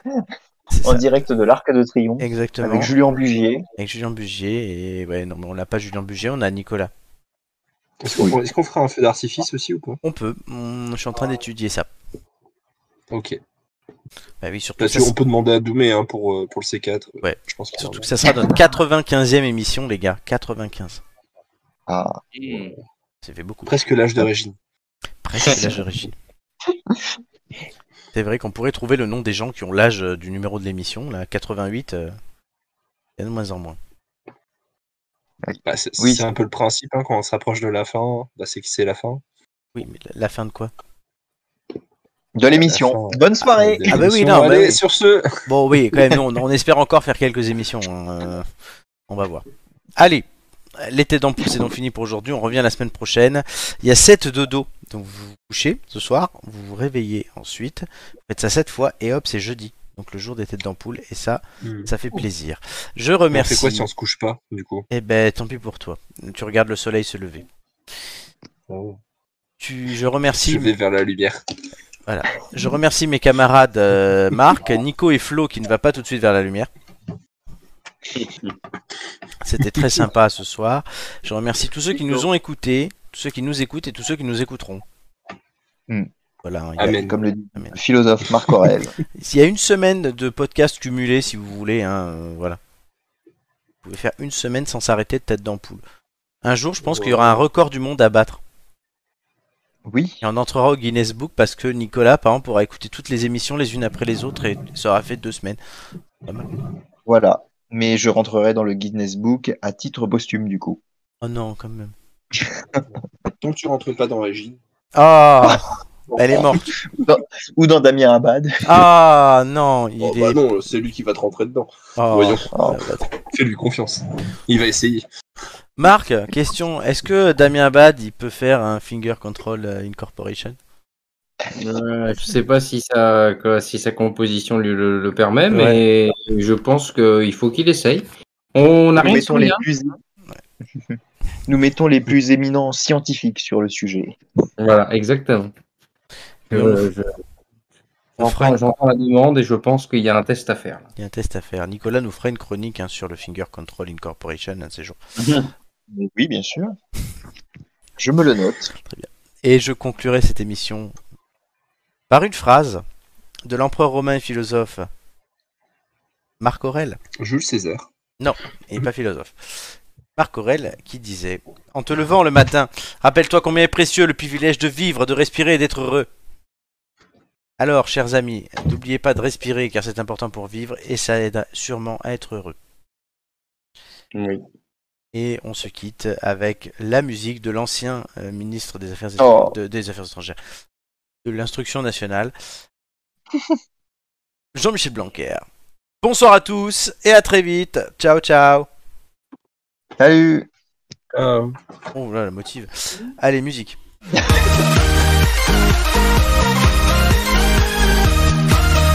Ouais, Papendiaï. Ouais,